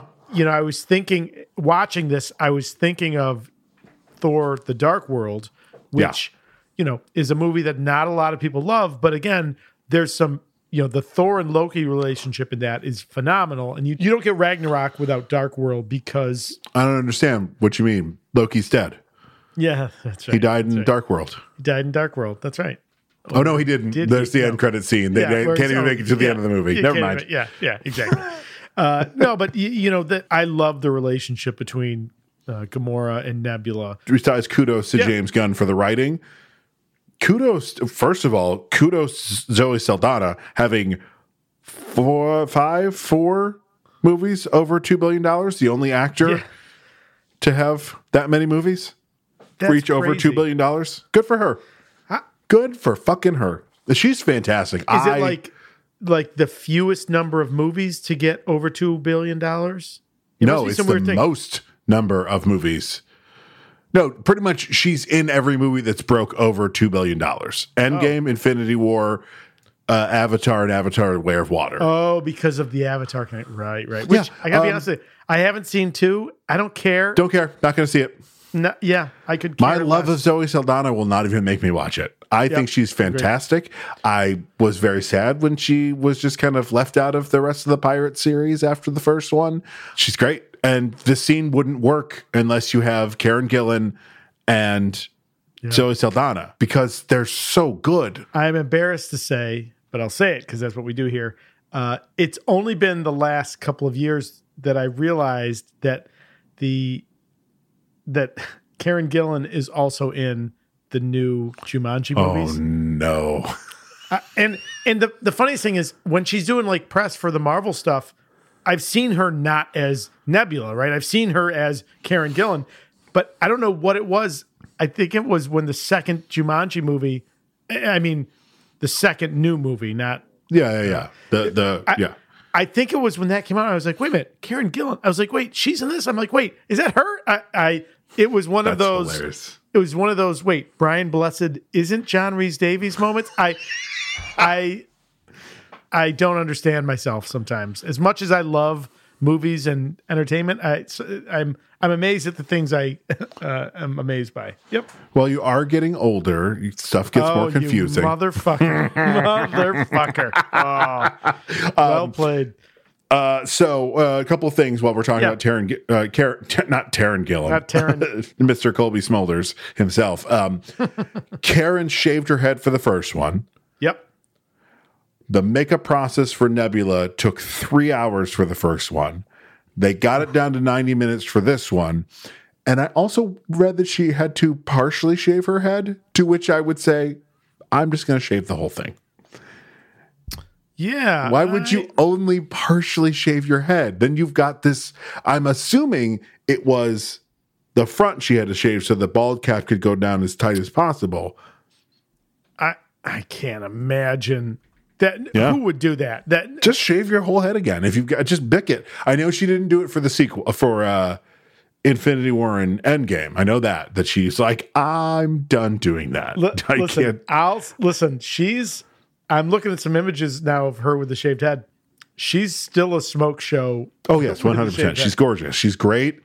Um, and they got Batista's down from five hours to three hours. Yeah. five or six hours. It's now, and also he stood the entire time. Oh, that's a, that's ridiculous. Um, y- you know, good for him that in the Guardians holiday special, good for him that they just let him wear the vest. So one, I he think I think he's also wearing the vest because he is getting older, and it's harder for him to Yeah. to get himself in that shape, and that's fine. I don't care. He, he has talked about how hard that is. I think it's one thing like for Chris Pratt, he prepares for the one literally the one shot, right? It's And- literally the entire movie for for Batista. He Yeah, just it's- constantly has to be like, I'm at water weight. Okay. Yeah, and who was it? Was it Chris Evans? Chris Evans. Oh, Chris Evans has talked about it. Will Poulter, who we're going to see in Volume Three as Adam Warlock, cannot wait. One of my favorite obscure characters. They've both talked about how that superhero physique is not anything close to sustainable. It's unhealthy. It's not anything you want to live with. I'm glad they had him do the vest. I'm sorry that we're seeing him go, but he seems to be happy with Drax's journey. So. We'll, we'll watch it. he with- seems to be happy we're- with Jack Drax's whatever exit, whether it just be he walks off into the sunset or Drax sacrifices himself too. Yeah. He's playing it like Drax sacrifices himself too, which leads me to think that Drax doesn't sacrifice himself because there's Right. no way Kevin Feige would be like, sure, let everybody know your character dies. That's true. The Marvel Studios snipers would probably take him out. That's a that's a fair point. Or or are they only tasked to follow Tom Holland around? Yeah, well, Oh, now you know. Now you know. Sorry, Marvel. Whoops. Tom Holland and Mark Ruffalo. Oh, that's right. He that's right. Him too. I forgot about that. Am I in trouble? A little. So while imprisoned, Rocket and Yandu bond, um, but Groot and Kraglin. The absolute mistreatment of baby Groot. I will not stand for this bullshit. I am glad what happens to all the Ravengers happens. Not so much for the imprisonment of Rocket and Yondu, but for how they treat baby Groot. Yeah, agree, agree. You fuckers got off easy. Agree. Yeah, agree. Kraglin, having never intended to start the mutiny.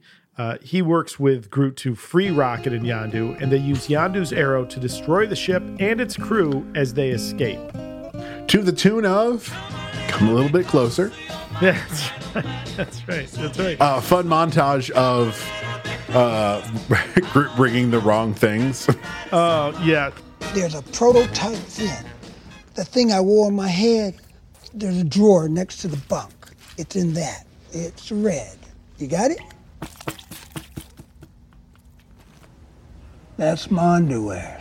Yeah, I was pretty sure he didn't know what you were talking about. Uh, and of course, it's a ridiculous gag that gets more ridiculous and more funny. Tell me you guys have a refrigerator somewhere with a bunch of severed human toes. Okay, then let's just agree to never discuss this. Taserface warns the Sovereign before dying. At the end of it, That your high priestess tell him the name of the man what sealed his fate. Taserface.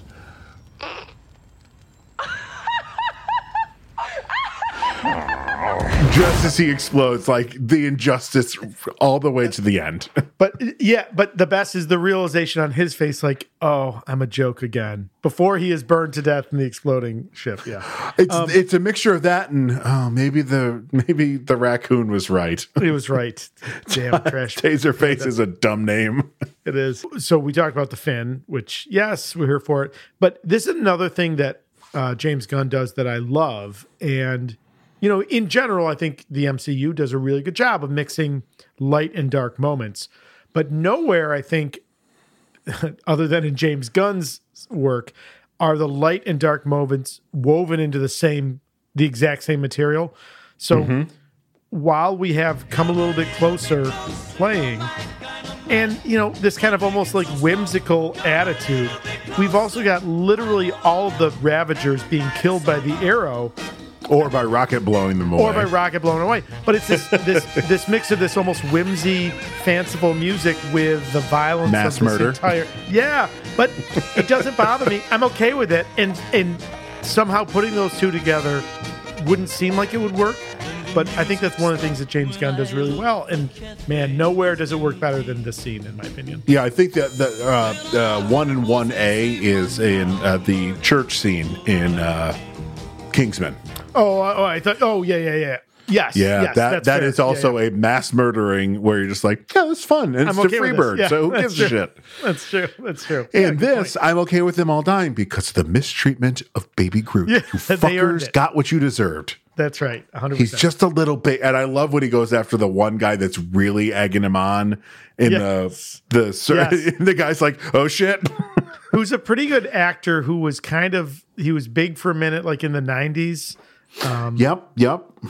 I don't remember his name, but yeah, he's definitely that he guy. was in that movie renaissance man with danny devito uh, okay. he's a, don't call me squishy face like, the- so that came out in 94 Move it along, guys. Back with Ego in the gang. Ego, a godlike, small g son, celestial that manipulated the matter around his consciousness to form his home planet. The thing to point out here when they're coming to the planet and the first flyover of, of the whole planet and everything is to George Harrison's My Sweet Lord, which apparently some people got upset because of how the song, what the song was released around.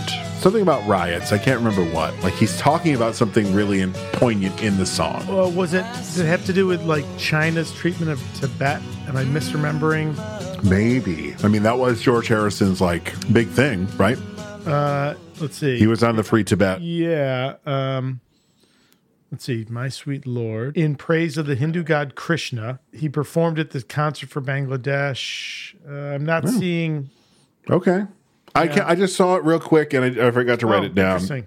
Yeah. So he explains that he projected a humanoid guise. Did you make a penis? Dude. What is wrong with you? If he's a planet, how could he make a baby with your mother? He would smush her. I, ah, I don't need to hear how my parents. Why? My father would tell the story of impregnating my mother every winter solstice. That's disgusting. It was beautiful. You earthers have hangups. Yes, Drax? I got a penis. Ha! Thank you. That's not half bad. Did you catch at the end of that when it cuts back to the three shot? Drax looks at his crotch. Oh, no. Does he really? Yeah, it's like, all right, well, I'm going to see that penis later. I want to see how magnificent or whatever the word he uses this Oh, thing is. that's unfortunate. Uh, so he uses the human gu- humanoid guise to travel the universe and discover a purpose, eventually falling in love with Quill's mother, Meredith. So this is a just a full scale. Yep, it's a character in the comics. We're gonna take the name, the fact that he's a planet, and everything else is kind of gotta get swept aside. So not a celestial in the comics, um, but I I don't care. Like this is the this is a a well done adaptation, right? Like it's I'm Mm-hmm. Mhm. okay with that. Like th- he's the living planet. They do a nice job of merging that with the celestial lore. I mean, this Yeah. works for me here. Uh, th- th- you know, good for 100%. that. Yeah. Uh, yeah. goes all the way back. So i- just and just you know to quibble because again, I love this shit. Uh, Ego debuts in Thor 132 in Wow. 1966. Is he a Kirby creation? Yes, he is. He is Okay. in fact. Yeah, yeah, yeah. Because even the way he like he's his hair is styled and his costume is very Kirby esque. Yeah. Like almost Yeah. everybody had a blowout i- if they were a god. Yeah, and there's a name, uh, Matta, if you're listening, or if any of our other listeners, or m- maybe um, I wonder if Colin shared this. So Kirby's style of art was just a, it was a busy, there was a lot visually happening. There's a name for the little filler art things that Kirby would do. I'm going to call them little Kirby filler art things until we find out the real name for them. Don't look it Yeah. up. Let someone else do it. That's what Yeah, our but- audience is for. This will actually get our audience to talk to us again. That's right. What what do you call all that stuff that Kirby did? There's a there's a term for it. I've heard of it. So yeah, reshoots. The guy who torments Baby Groot is Evan Jones. Is the actor his Hmm. Okay. Ravager name is Wretch. I guess he. I guess I'm conflating him with a with an actor from. He was not in Renaissance Man, although he started acting around that time. Oh, he was in Jarhead, and he was kind of a dumb Marine in Jarhead. I wonder if that's why I'm conflating the truth. Oh yes. Oh yeah, Yeah, the- yeah, And the guy you're thinking of, yeah, they're very similar. Yeah. Yep. Okay. Okay. All right. Yeah. That would have bugged me all night. Thank you. All the nerds are just like delete, delete, delete, Del- delete. yeah. Ah. Oh, so close. So close. So close. I just finished Dear Super Pod Hero Cast. Once again. Is is the Joker writing it? Is Mark Hamill's the Joker? Oh, did you see we that? can't say that. That's sad. Don't. Did you see that he's? Did, yeah, that's I'm why sure I'm you saying saw don't this. say that. Don't say it. Yeah. I don't. you can't say it out loud. No, But I love. No, don't say it. I I, lo- love that he's doing it. I love the, his reason for it. He's a class act. Yep. I love when right wing right wing people come for Ham Mark Hamill on Twitter.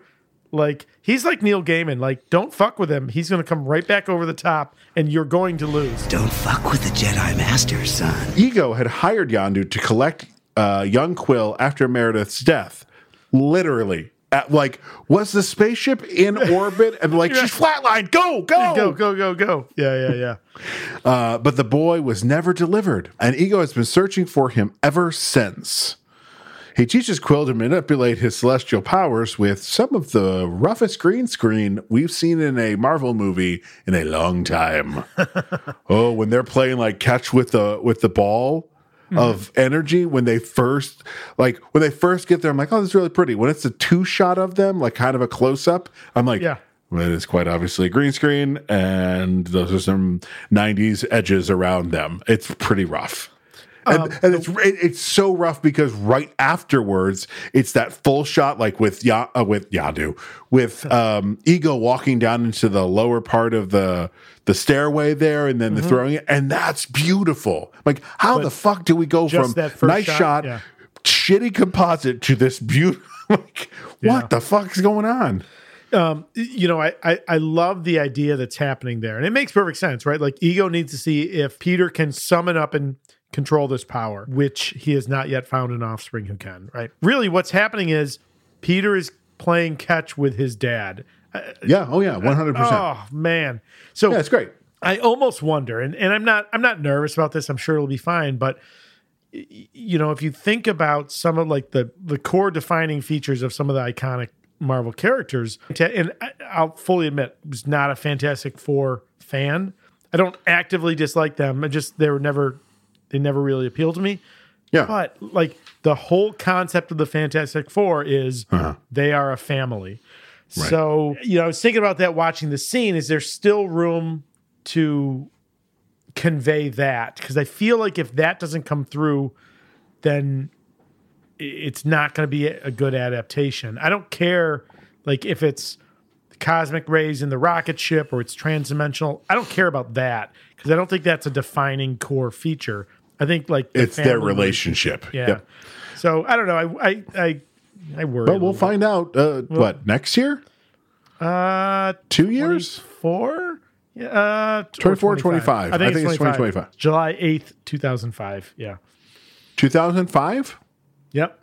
July 8th. Two thousand five. Yep. Two years. Two thousand and five. I'm sorry. I'm sorry. Wait. I was looking at, oh, and I'm like, There you and go. why You're would looking they at use, the wrong Fantastic Four. I'm like, why would they use the promo picture with Chris Evans as the human torch? That's, yeah, that, yep. I don't care about that one, motherfuckers. Okay. We've already so- watched that one. We've watched that one, and I'm not happy about it. That one looks like November 2024. So, So next next year. year. Oh, okay. Holy shit! They, we should get casting announcements pretty soon. Then Yeah, now that's an article I'm seeing on radiotimes.com, and the article is from, well, July of 2021. So a year and a half. ago. Oh, so, that- it might have been when what's his face was still attached. yeah. Adam Shankman. Hang on, I got it. Oh, now they're saying February 2025. Okay, so that pushes it back a little bit. Yep. That's not too bad. No, it's not too bad. I mean, that's two years from now. February fourteenth, Valentine's Day. It's going to be a date night movie. Um, Who are you taking? Because I know your wife has no desire. She might. Oh, am Um, I am I your Valentine in 2025? Uh, you're, you'll always be my podcast Valentine. Did you see who is rumored to be uh, Reed Richards? yes, Dev Patel, who I like. He's oh, great. besides uh, Dev Patel too, but also oh, Adam Driver. Uh, I don't want that. I love I Adam don't want Driver. him as- I think he's a great actor. I don't know what it is, but I don't like him for Fantastic Four. You just don't like him because he was Kylo Ren. I don't know who that character is, so that means How fucking dare you?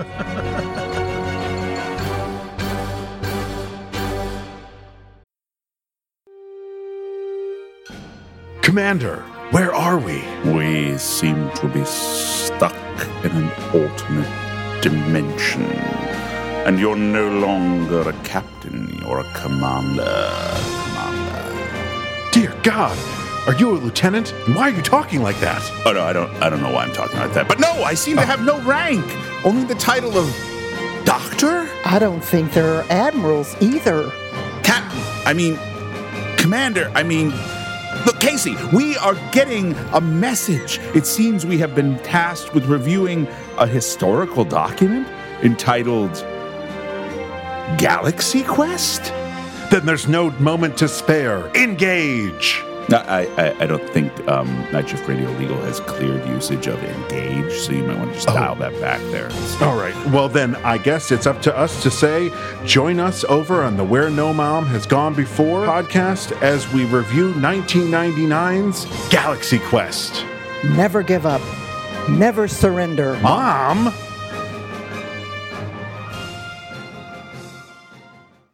Combat, exploration, and roleplay. These are known as the three pillars of play that make every game of Dungeons and Dragons exciting, tense, and rewarding. But we believe there's another pillar to the world's greatest role playing game, and that fourth pillar is creation. Are you a dungeon master who has always wanted to create your own monsters, execute your own adventures, design your own challenges, spells, classes, and lineages?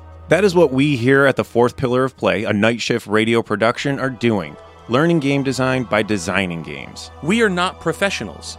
We are enthusiastic amateurs, just like many of you. So join us as we review and discuss information by professional game designers and put theory into practice by creating new worlds, new monsters, and new opportunities for heroic players. I'm Josh. And I'm Talon. Join us at the fourth pillar of play, available wherever you download your podcasts or visit us at www.fourthpillarofplay.com. And we look forward to creating with you.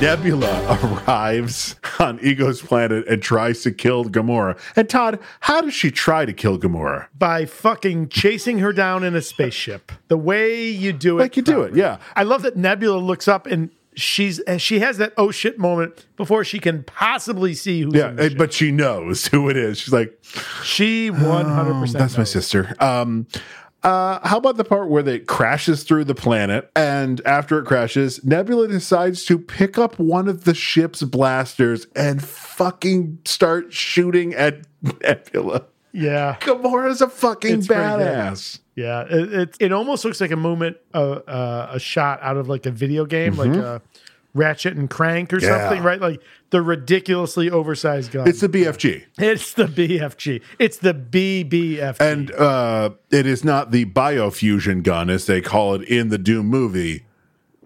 It's the big fucking gun. It's just big fucking gun. That's right. Uh, but the pair reach an uneasy alliance when they discover a cavern filled with skeletal remains. We need to get off this planet. As uh, Tim said in Monty Python the Holy Grail, Look at the bones. Real kind of parallel to like it's a little bit of an Omni Man story if you've read or watched Invincible, Mhm. right?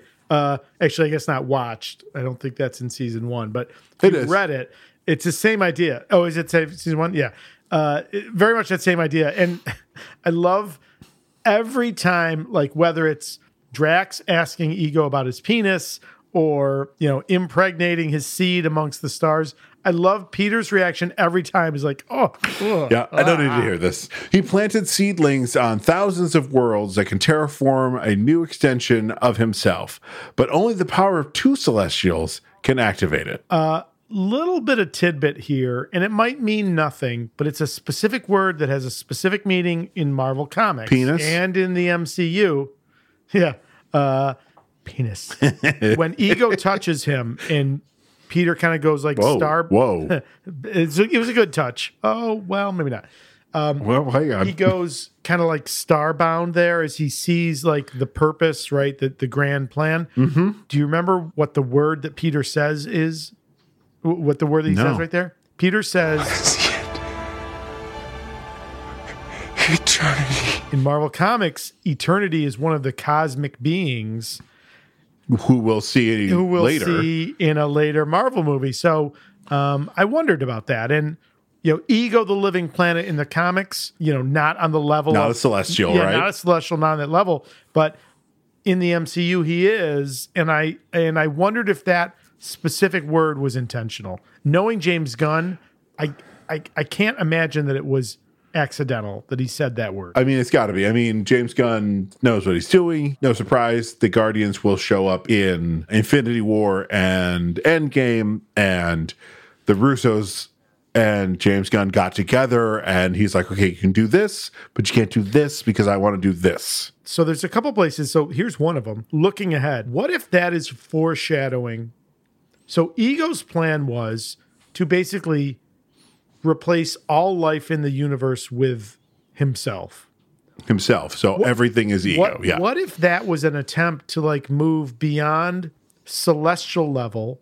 So in the comics, eternity is literally the embodiment of all existence, It's kind of the top level cosmic being. What if the idea is to jump from celestial level to eternity level? Like, what if that's the Hmm. goal of the plan? Like, by becoming all life, I will become more than any other celestial. There's there's opportunities to fuck around with this because I mean, the movie was not well received. I still think its ultimate value will be judged later on. But what if I mean, we don't know where Celestials is going. What if this is a Et- bigger E- arc? E- Eternals, you mean? Sorry, I mean the Celestials, right? Which showed up in Eternals. Listen, I do Yeah, the same yeah, yeah, thing. yeah. This is Celestials and Eternals, and what's the bad? What's the what are the bad The things in, in Deviants, the Eternals? Deviants. which isn't No, that's a comic. That- oh, that's comic. Yeah, yeah. no no isn't that what Thanos is partly? Isn't he, part deviant? Yeah, yes. Like he's got some recessive. it gets deviant really genes. confusing very quickly. But what if? Like, what if? fuck's sake! What if that is? I, I I can't imagine that Kevin Feige goes from having this incredibly well crafted master plan for the movies to having no plan. Now, I don't think everything's going to tie to the one arc, but I can't imagine that everything we saw in Eternals is just not going to go anywhere. I so I'll be um, th- so that that's I'm putting my stake in the ground. I've been wrong before, but uh, I, I think that means something. Okay. Yeah. Uh, where the fuck was I? To that end, he impregnated countless women. Oh, yes. Thank you. So, to that end, he impregnated countless women and hired Yandu to collect some of the children, but killed them all when they failed to access the celestial power. So was that Order sixty six or no. yeah, one hundred percent. It's it's it's Yandu. It's Yandu's. It's it. God damn it! I keep switching them back Yeah, and forth, that's which right. is funny for a line Yeah. later. It's Ego's uh, Order sixty Yeah, six. 100%. totally.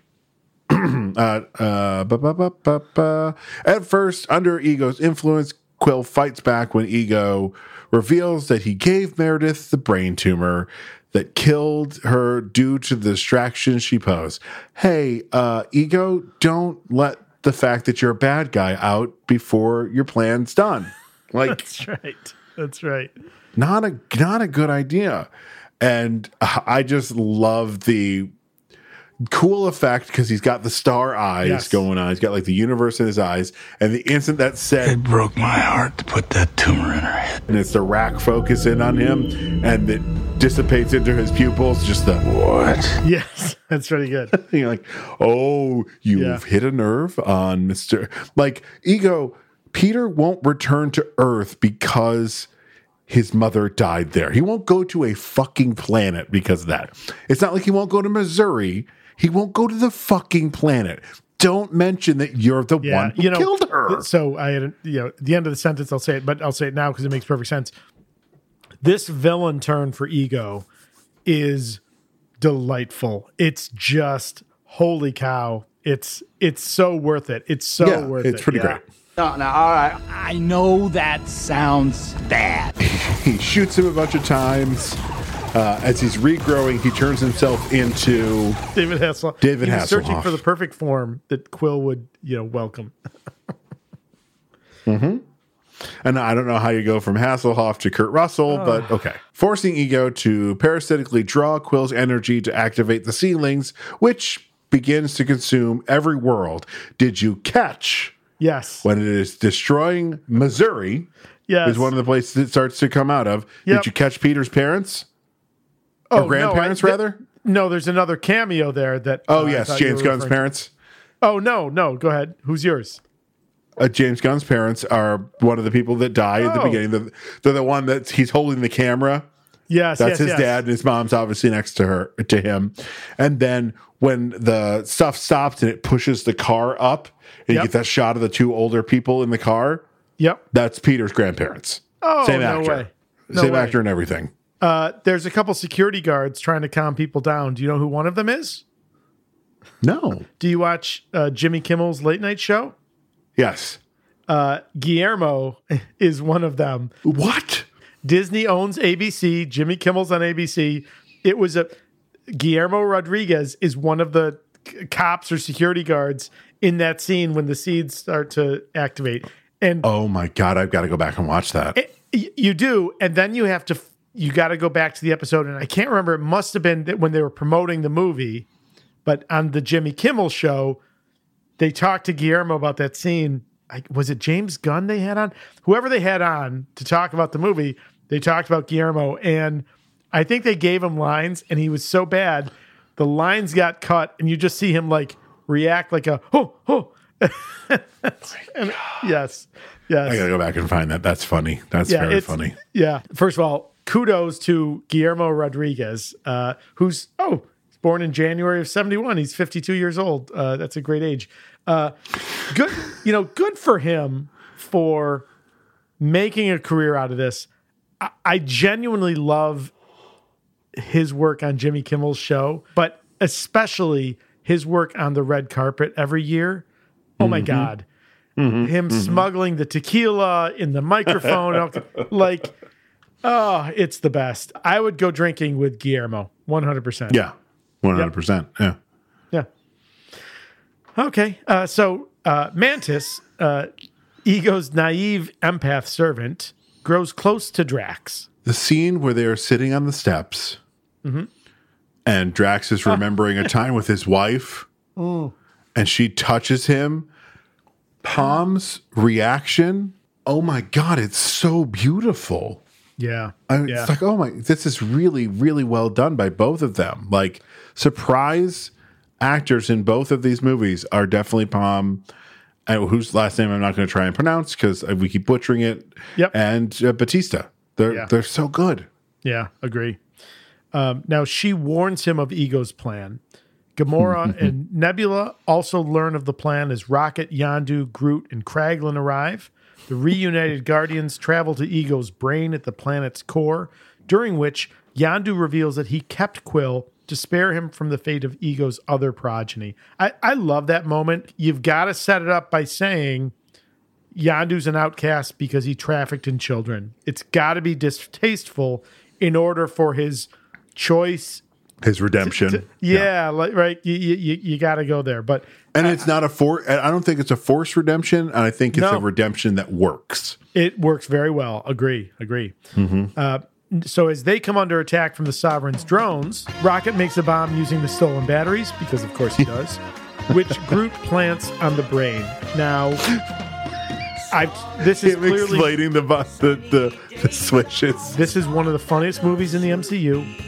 And this specific scene, battle it out, put this in the Sweet 16 bracket battle for the funniest Marvel scene in any movie because holy shit. Don't push this button because that will set off the bomb immediately and we'll all be dead. Now, repeat back what I just said. I'm Groot. Uh huh. I'm Groot. That's right. I'm Groot. No! No, that's the button that will kill everyone! This is a brilliant, a brilliant comedy scene. Mm-hmm. And then he gets distracted by Peter. Nobody has any tape. Not a single person has tape. Nope. Did you ask Nebula? Yes. Are you sure? I asked Yondu and she was sitting right next to him. I knew you were lying. You have priceless batteries and an atomic bomb in your bag. If anybody's gonna have tape, it's you. That's exactly my point. I have to do everything. You are wasting a lot of time here. Groot running away. We're all gonna die. Oh my God, Bradley Cooper. Fuck, he's so brilliant. Jesus Christ.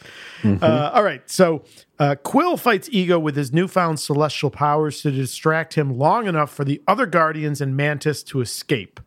The bomb explodes. Boy, we're glossy. on- This sequence is, it's not a short sequence. It all works. It all works. I just love when when Peter realizes that he can create anything. I'm gonna make some weird shit. Yeah, that's right. And this is one of those times because Ego makes a giant stone version of himself. Yep. And Peter makes Pac Man? Pac Man. Uh, it's, it's, yeah. I want to Yes. know how much it costs Disney to license that. I'll bet not much. I'll bet it's a you know Nintendo's happy for the goodwill, right? Uh, is it Nintendo? Namco. Namco, Namco. Namco, not Nintendo. Mhm. Do you know the trick? You're wearing headphones, but if you take your finger and stick it about three quarters of the way into your, you can't do it with the the headphones in. What do you mean? For the listeners at home, Todd just tried to stick his finger in his ear. I was wearing I was headphones. pantomiming what you were talking and about. then you go up and down. Yeah. Just take That's one ear the- off and do it. Oh it makes my the- God. It, Yep. It makes Yep. the wicka, wicka, wicka, wicka sound. That's funny. Oh, that's really funny. Mm-hmm. I know I've talked about this off mic, off podcast. We're not talking about pixels, are we? No, no. The last few moments of the countdown, as Ego realizes what is about to happen, Mm-hmm. is amazing. Is why you hire Mu- Russell Crowe. It's Russell.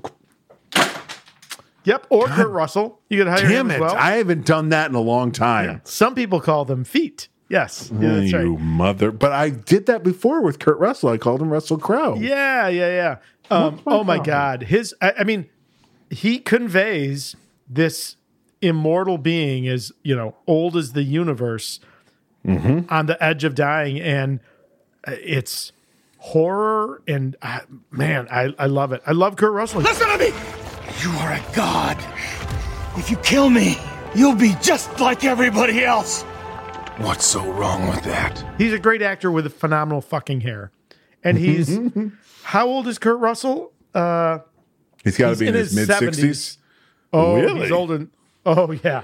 Yeah, I think he's so he was born in 51, so he's Oh, so he just turned 70. Uh he's born in March 17th, 51, so he's about to turn 72. So he's in his early 70s. Okay. Good for him. Looking like Yes. he does. Yes, and married to one of the original smoke shows. Uh, uh, uh, uh, not married. oh, not married. Long time life partner to the amazing Goldie Hawn.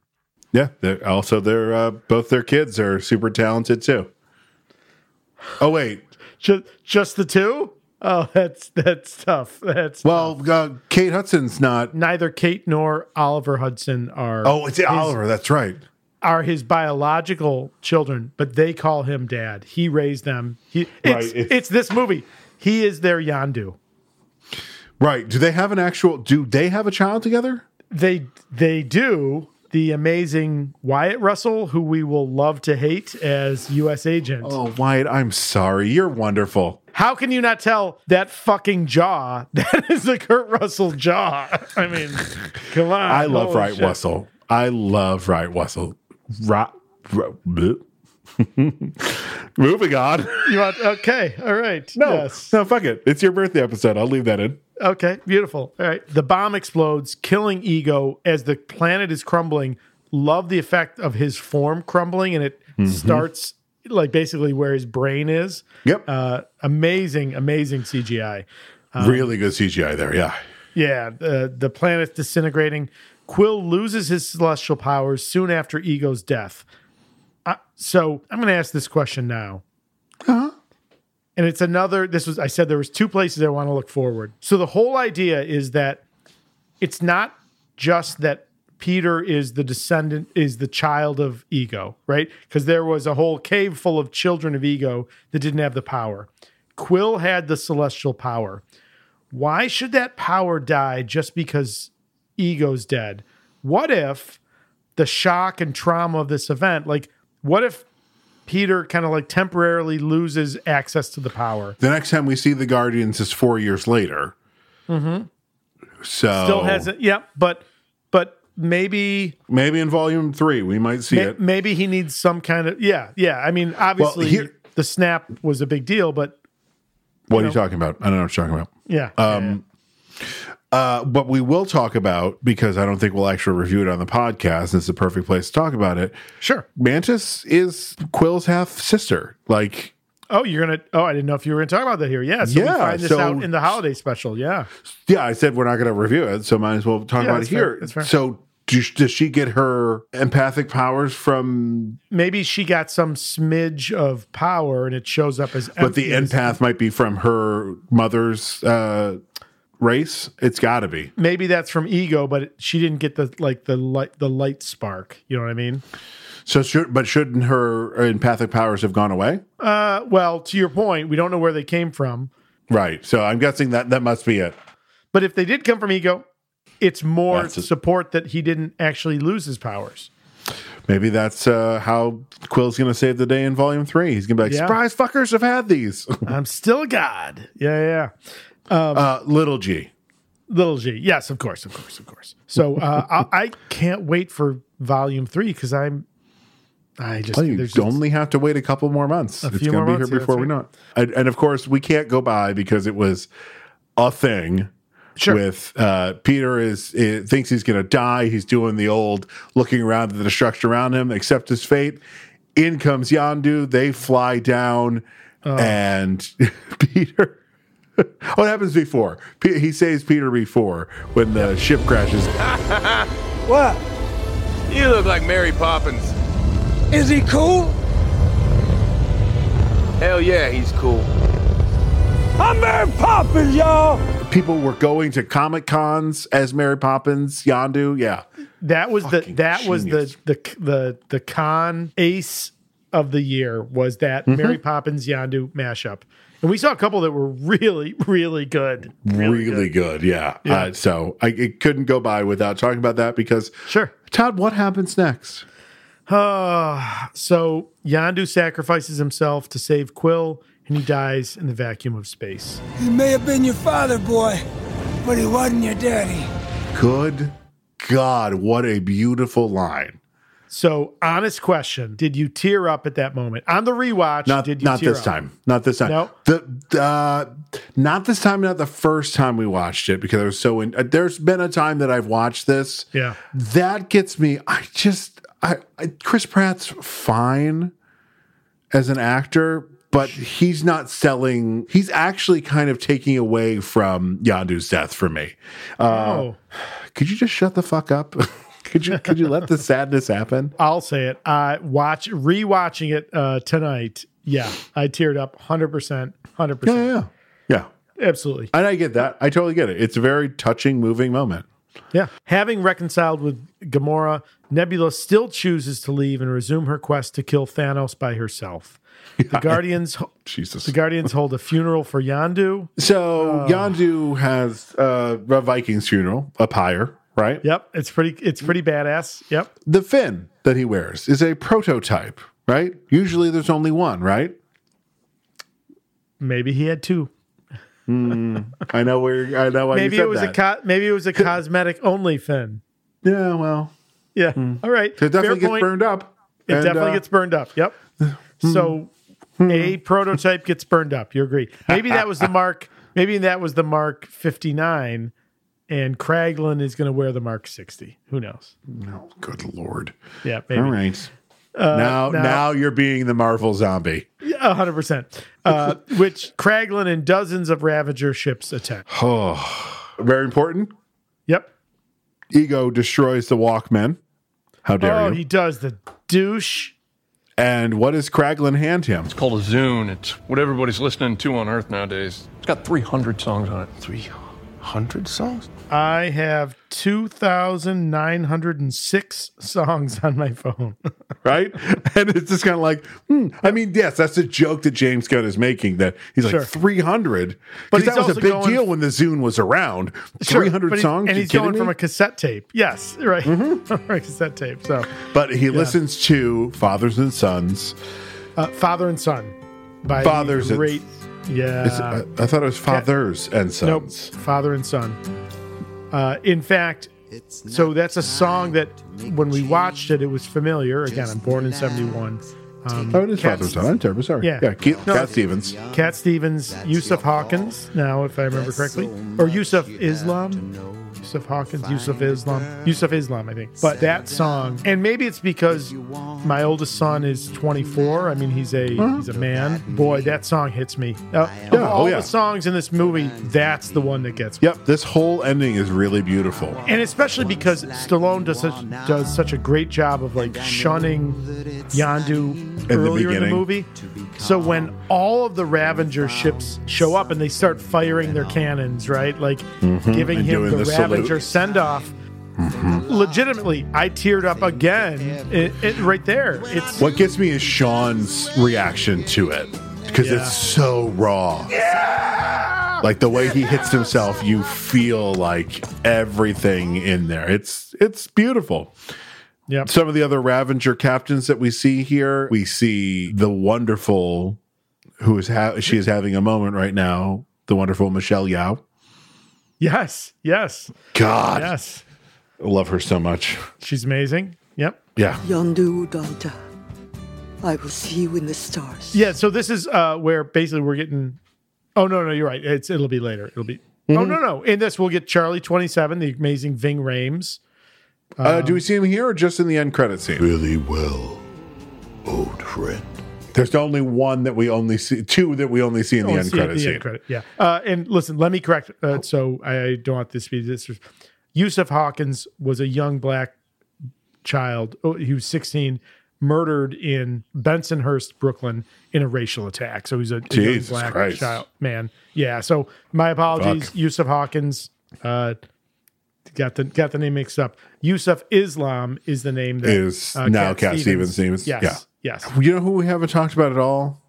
This whole podcast, and we're about to end, we're about to end movie this thing. Oh, who?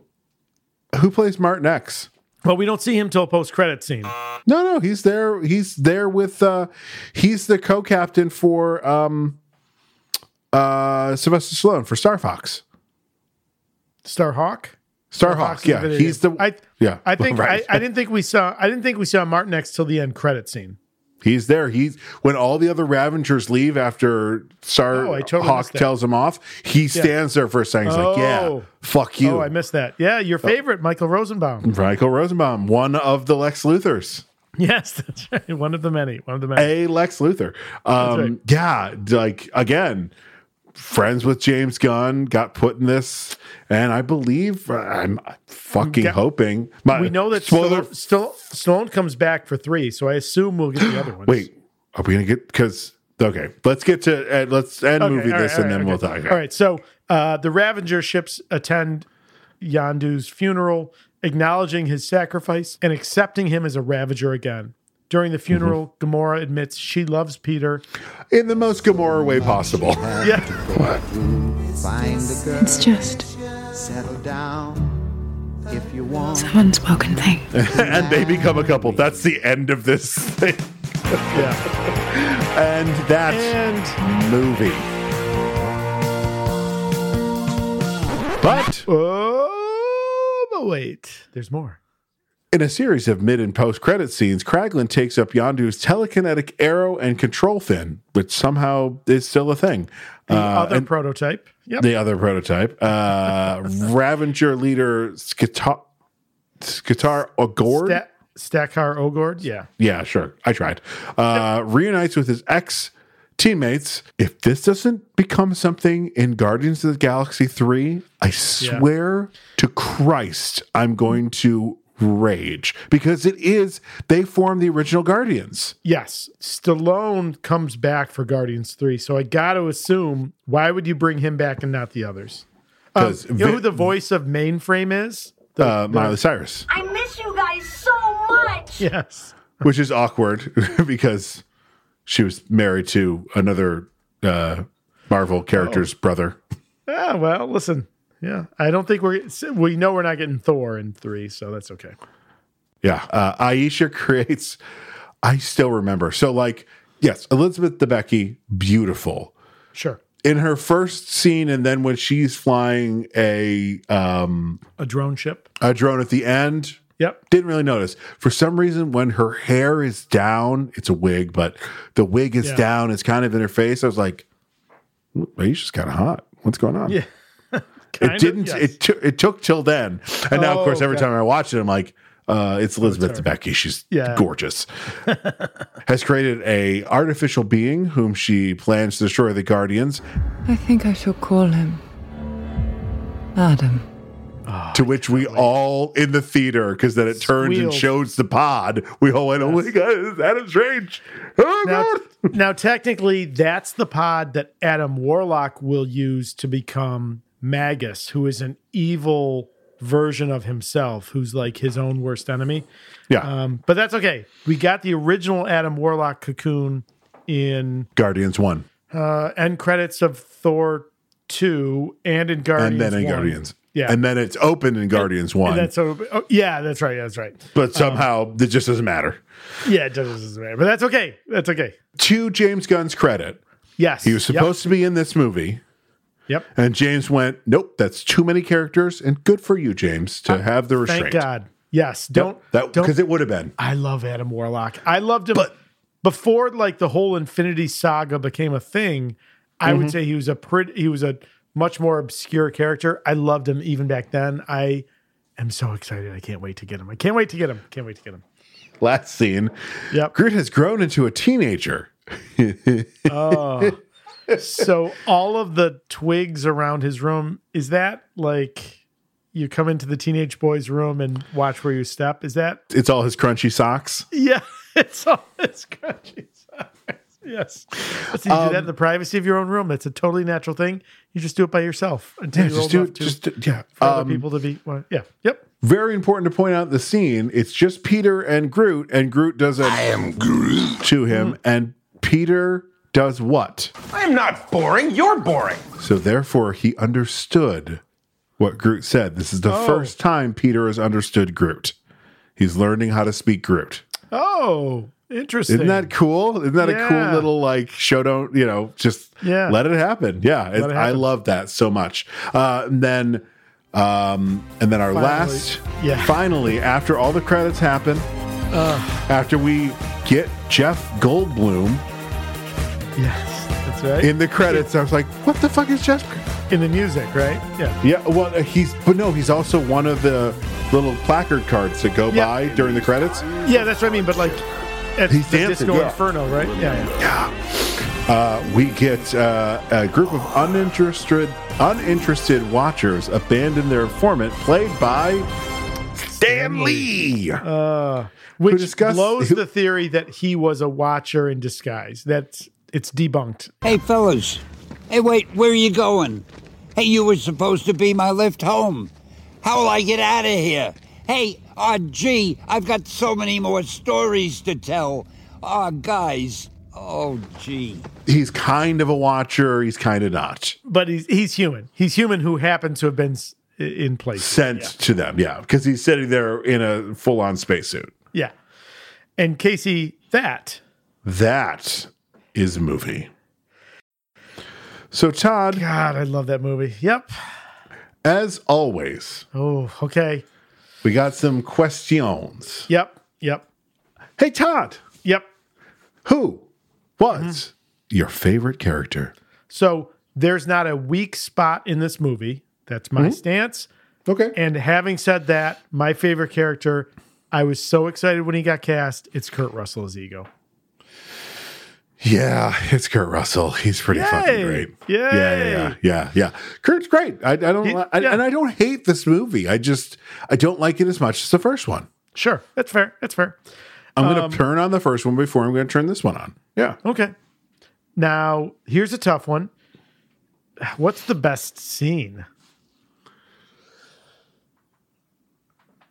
It is the post fight, uh, the post breakout, or no, they the, after they get captured, and Yandu and Rocket are arguing, and the whole Mm-hmm. thing about and uh, pretty much all the Yandu Rocket interactions. Yeah, that's like when he's like, "Is it your goal just to be an asshole to everybody?" Oh my god, we glossed we glossed right over the se- the part where Rocket zaps Gamora, so she can't go down. to Yeah, save sorry, Quill. I can only lose one I can friend. only lose one friend. Yeah. Oh, f- because Fuck. Rocket's like, oh, I'm the dad of the group, right? Like they like he, Uh-huh. or yeah, yeah. well, he Holy thinks shit. he's the captain. He thinks he's the captain. Of, That's right. That's right. he's That's right. He's the leader of the group. Yeah. How about you?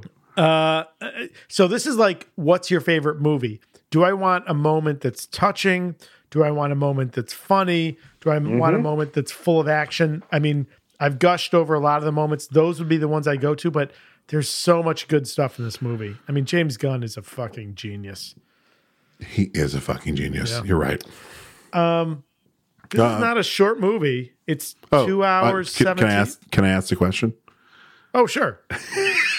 hey, Todd, what's one scene you would cut? I mean, so it's not. hey, Casey, it's not a short movie. Two hours, No, seventeen no. minutes. Yeah. Uh, Um, that said, there's not a moment in the movie where I'm like, oh, come on, move it along. There's there's nothing I would cut. I would tighten up some of the jokes. Some of the jokes go on too long, specifically the trash panda. Okay. I used to be like, just cut the trash panda, but it moves us to the next moment. So have Peter call him a trash panda, and that's the last straw for him. Okay. That's you're when he jumps You're on literally talking about seconds. Yeah, yeah, yeah. Yeah. Just- Okay. but I, That's fair. specifically that one, but there are other ones that we kind of talked about. Just Okay, trim off sure. some of the jokes. There's A uh, little just bit. a couple too many jokes in here. Okay. This is when people are like, oh, the MCU is too jokey and too quippy. This movie, I agree. It has the heart in the end, but the journey from Quipville to Hartstown, it's too long a train ride. Okay, that's fair. Um, good luck with this one. Who's the actor having the most fun? It's Kurt Russell. It's got to be Kurt Russell. It's Kurt I mean, Russell. yeah, I mean, so simple. you know, Bradley Cooper's got to be having fun, but he's not.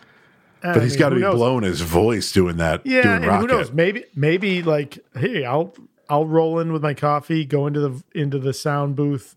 You know, that's got to be a better work life balance than being on set. But he's missing everything. But yeah, it's got to be. He's isolated, and also if you watch the footage, it does look like he's working his butt off. Like Oh, he's yeah, oh yeah, yeah. Kurt's working his butt off, but he's just being swaggery Kurt Russell and being fantastic at it. Yeah. It's a role he's been training his whole life for. Now, Casey, the IMDb score for this movie is a 7.6 out of 10. How say you? That's an eight. It's a solid eight. It's a B plus movie. Okay. I'll go up a full point. It's a nine out of ten. I mean, okay, that's fine. It's complex. I, I'm I'm here for it. You know, it's certainly building towards a bigger, you know, to bigger stakes. Yeah, it works for me. Yeah. Um.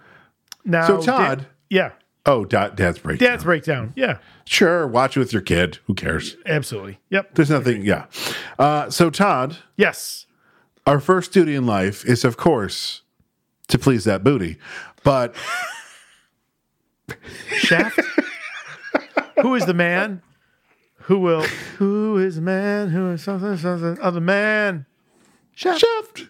you're damn right. Right. Yes. Um, uh, but our our duty on this podcast, yes, is of course. And now it's time to pull the next movie from Thor's helmet. So go right ahead. Uh, I think I forgot that. Uh, uh, and and it was who is the man who will who would risk his neck for his brother man? I thought you're like, I think I forgot it's time to pull the movie, and I don't have the movies here. I'm like, then why are you still sitting there? Just go get them. no, no, that's right here. Uh, listen, I gotta be honest with you. We've had a run of two good movies. I, I don't. Let's wanna- go for three. let's go for the trifecta, please. Like, let's just. Okay, all right. I have Hat in trick, my hat hands. trick, hat trick. All right, here we go. All right. Oh, it's a long string of words. So it's not MCU, it's not DCU, it's not X Men. Oh, it's not good, is it? you know, fun fact about the making of this movie, Casey. I don't know if you know this. Um, when James Gunn first has had his idea for the movie, he was initially told they couldn't use Ego because Marvel didn't retain the rights to Ego because he was more closely associated with another property. that property, of course, was Fantastic Four. And Rise of the Silver Surfer. Rise of the Silver Surfer. the part that Chris Evans says he would come back to the MCU for. I would show up for that. I'm not excited about this, but let's watch that. I'm not excited about this, but I'm like, really? That?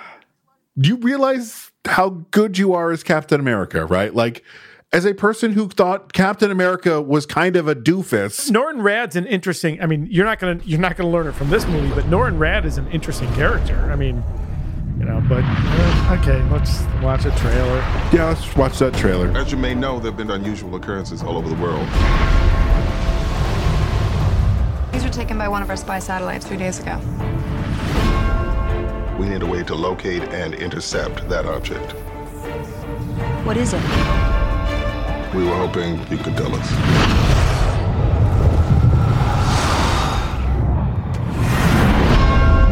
It's here. That's bad. That's really bad. We have to destroy this thing.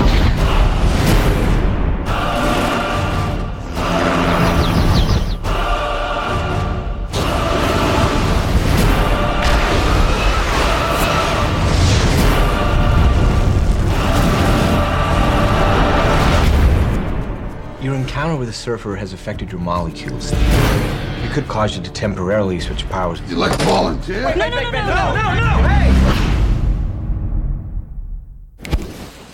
Oh my god! Come on! You can't handle this alone.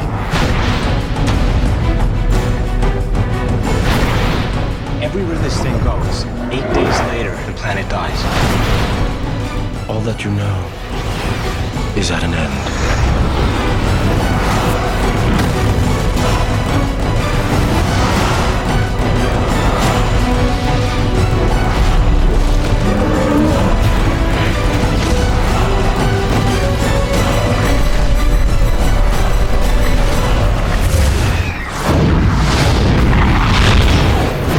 Okay. Hey, did you see who was in this trailer? Yeah. Andre Brower. Yeah. Yeah. Bone! How dare you, Detective Diaz? I am your superior officer. That is literally hilarious. I've never heard anything more funny in my life. Yeah. Okay. That is my favorite. That is my favorite uh, Holt moment. Really? Is when when she's like, "I just think you and your husband need to bone." What did you say to me? and then it's just the, the cut of him bone. uh, so what's the Yeah, IMDb so score for this? Fantastic Four: Rise of the Silver Surfer came out in 2007, an IMDb score of Sure. 5.6. Oh wow. And Okay. you know what? I've watched this, and that's exactly correct. I saw this Oh, in the theaters. I'm like, maybe it'll be good. Maybe you know, uh, it's maybe huh? No. All right, man. Well, they know how to get a a hold of us. What if they? Uh, do we need our f- social media? People know where. Yes, of course are. we do. Of course we do. Casey, where No, can you know people what? find No, you? look in the notes. Uh, Look in yeah, the look at the, notes. We're there. We're there. Let's. God damn it. Hey, We're both Casey- just like, God damn it, f- fucking Fantastic Four. Fantastic Four. Damn it. Here's the good thing. We're done with this franchise. That's true. That's true. Until they show up in the MCU, and then we'll be happy to see them. Sure. But you know what I'm Maybe, happy hopefully. about? I'm happy about the fact that music for this podcast comes Mm-hmm. to us from two different places. Our theme song is Take a Chance by Kevin McLeod. You can find his music at incompetech.com. Our beer music is Feather Duster by Shane Ivers. Find his music at silvermansound.com. God damn it. You know that both of us had pivots in this episode that made it seem like we were actual professionals. Yeah, I'm pretty proud of that. I'll take Yeah, it. that was a good one. That was a Thank really you. good one. Thank you. All right. So that'll do it for the Superpod Hero Cast for this week. So Tom Panic, I'm Casey Ryan. For Casey Ryan, I'm Todd Panic. And I've been your moderator, Dan Ryan. Be heroic.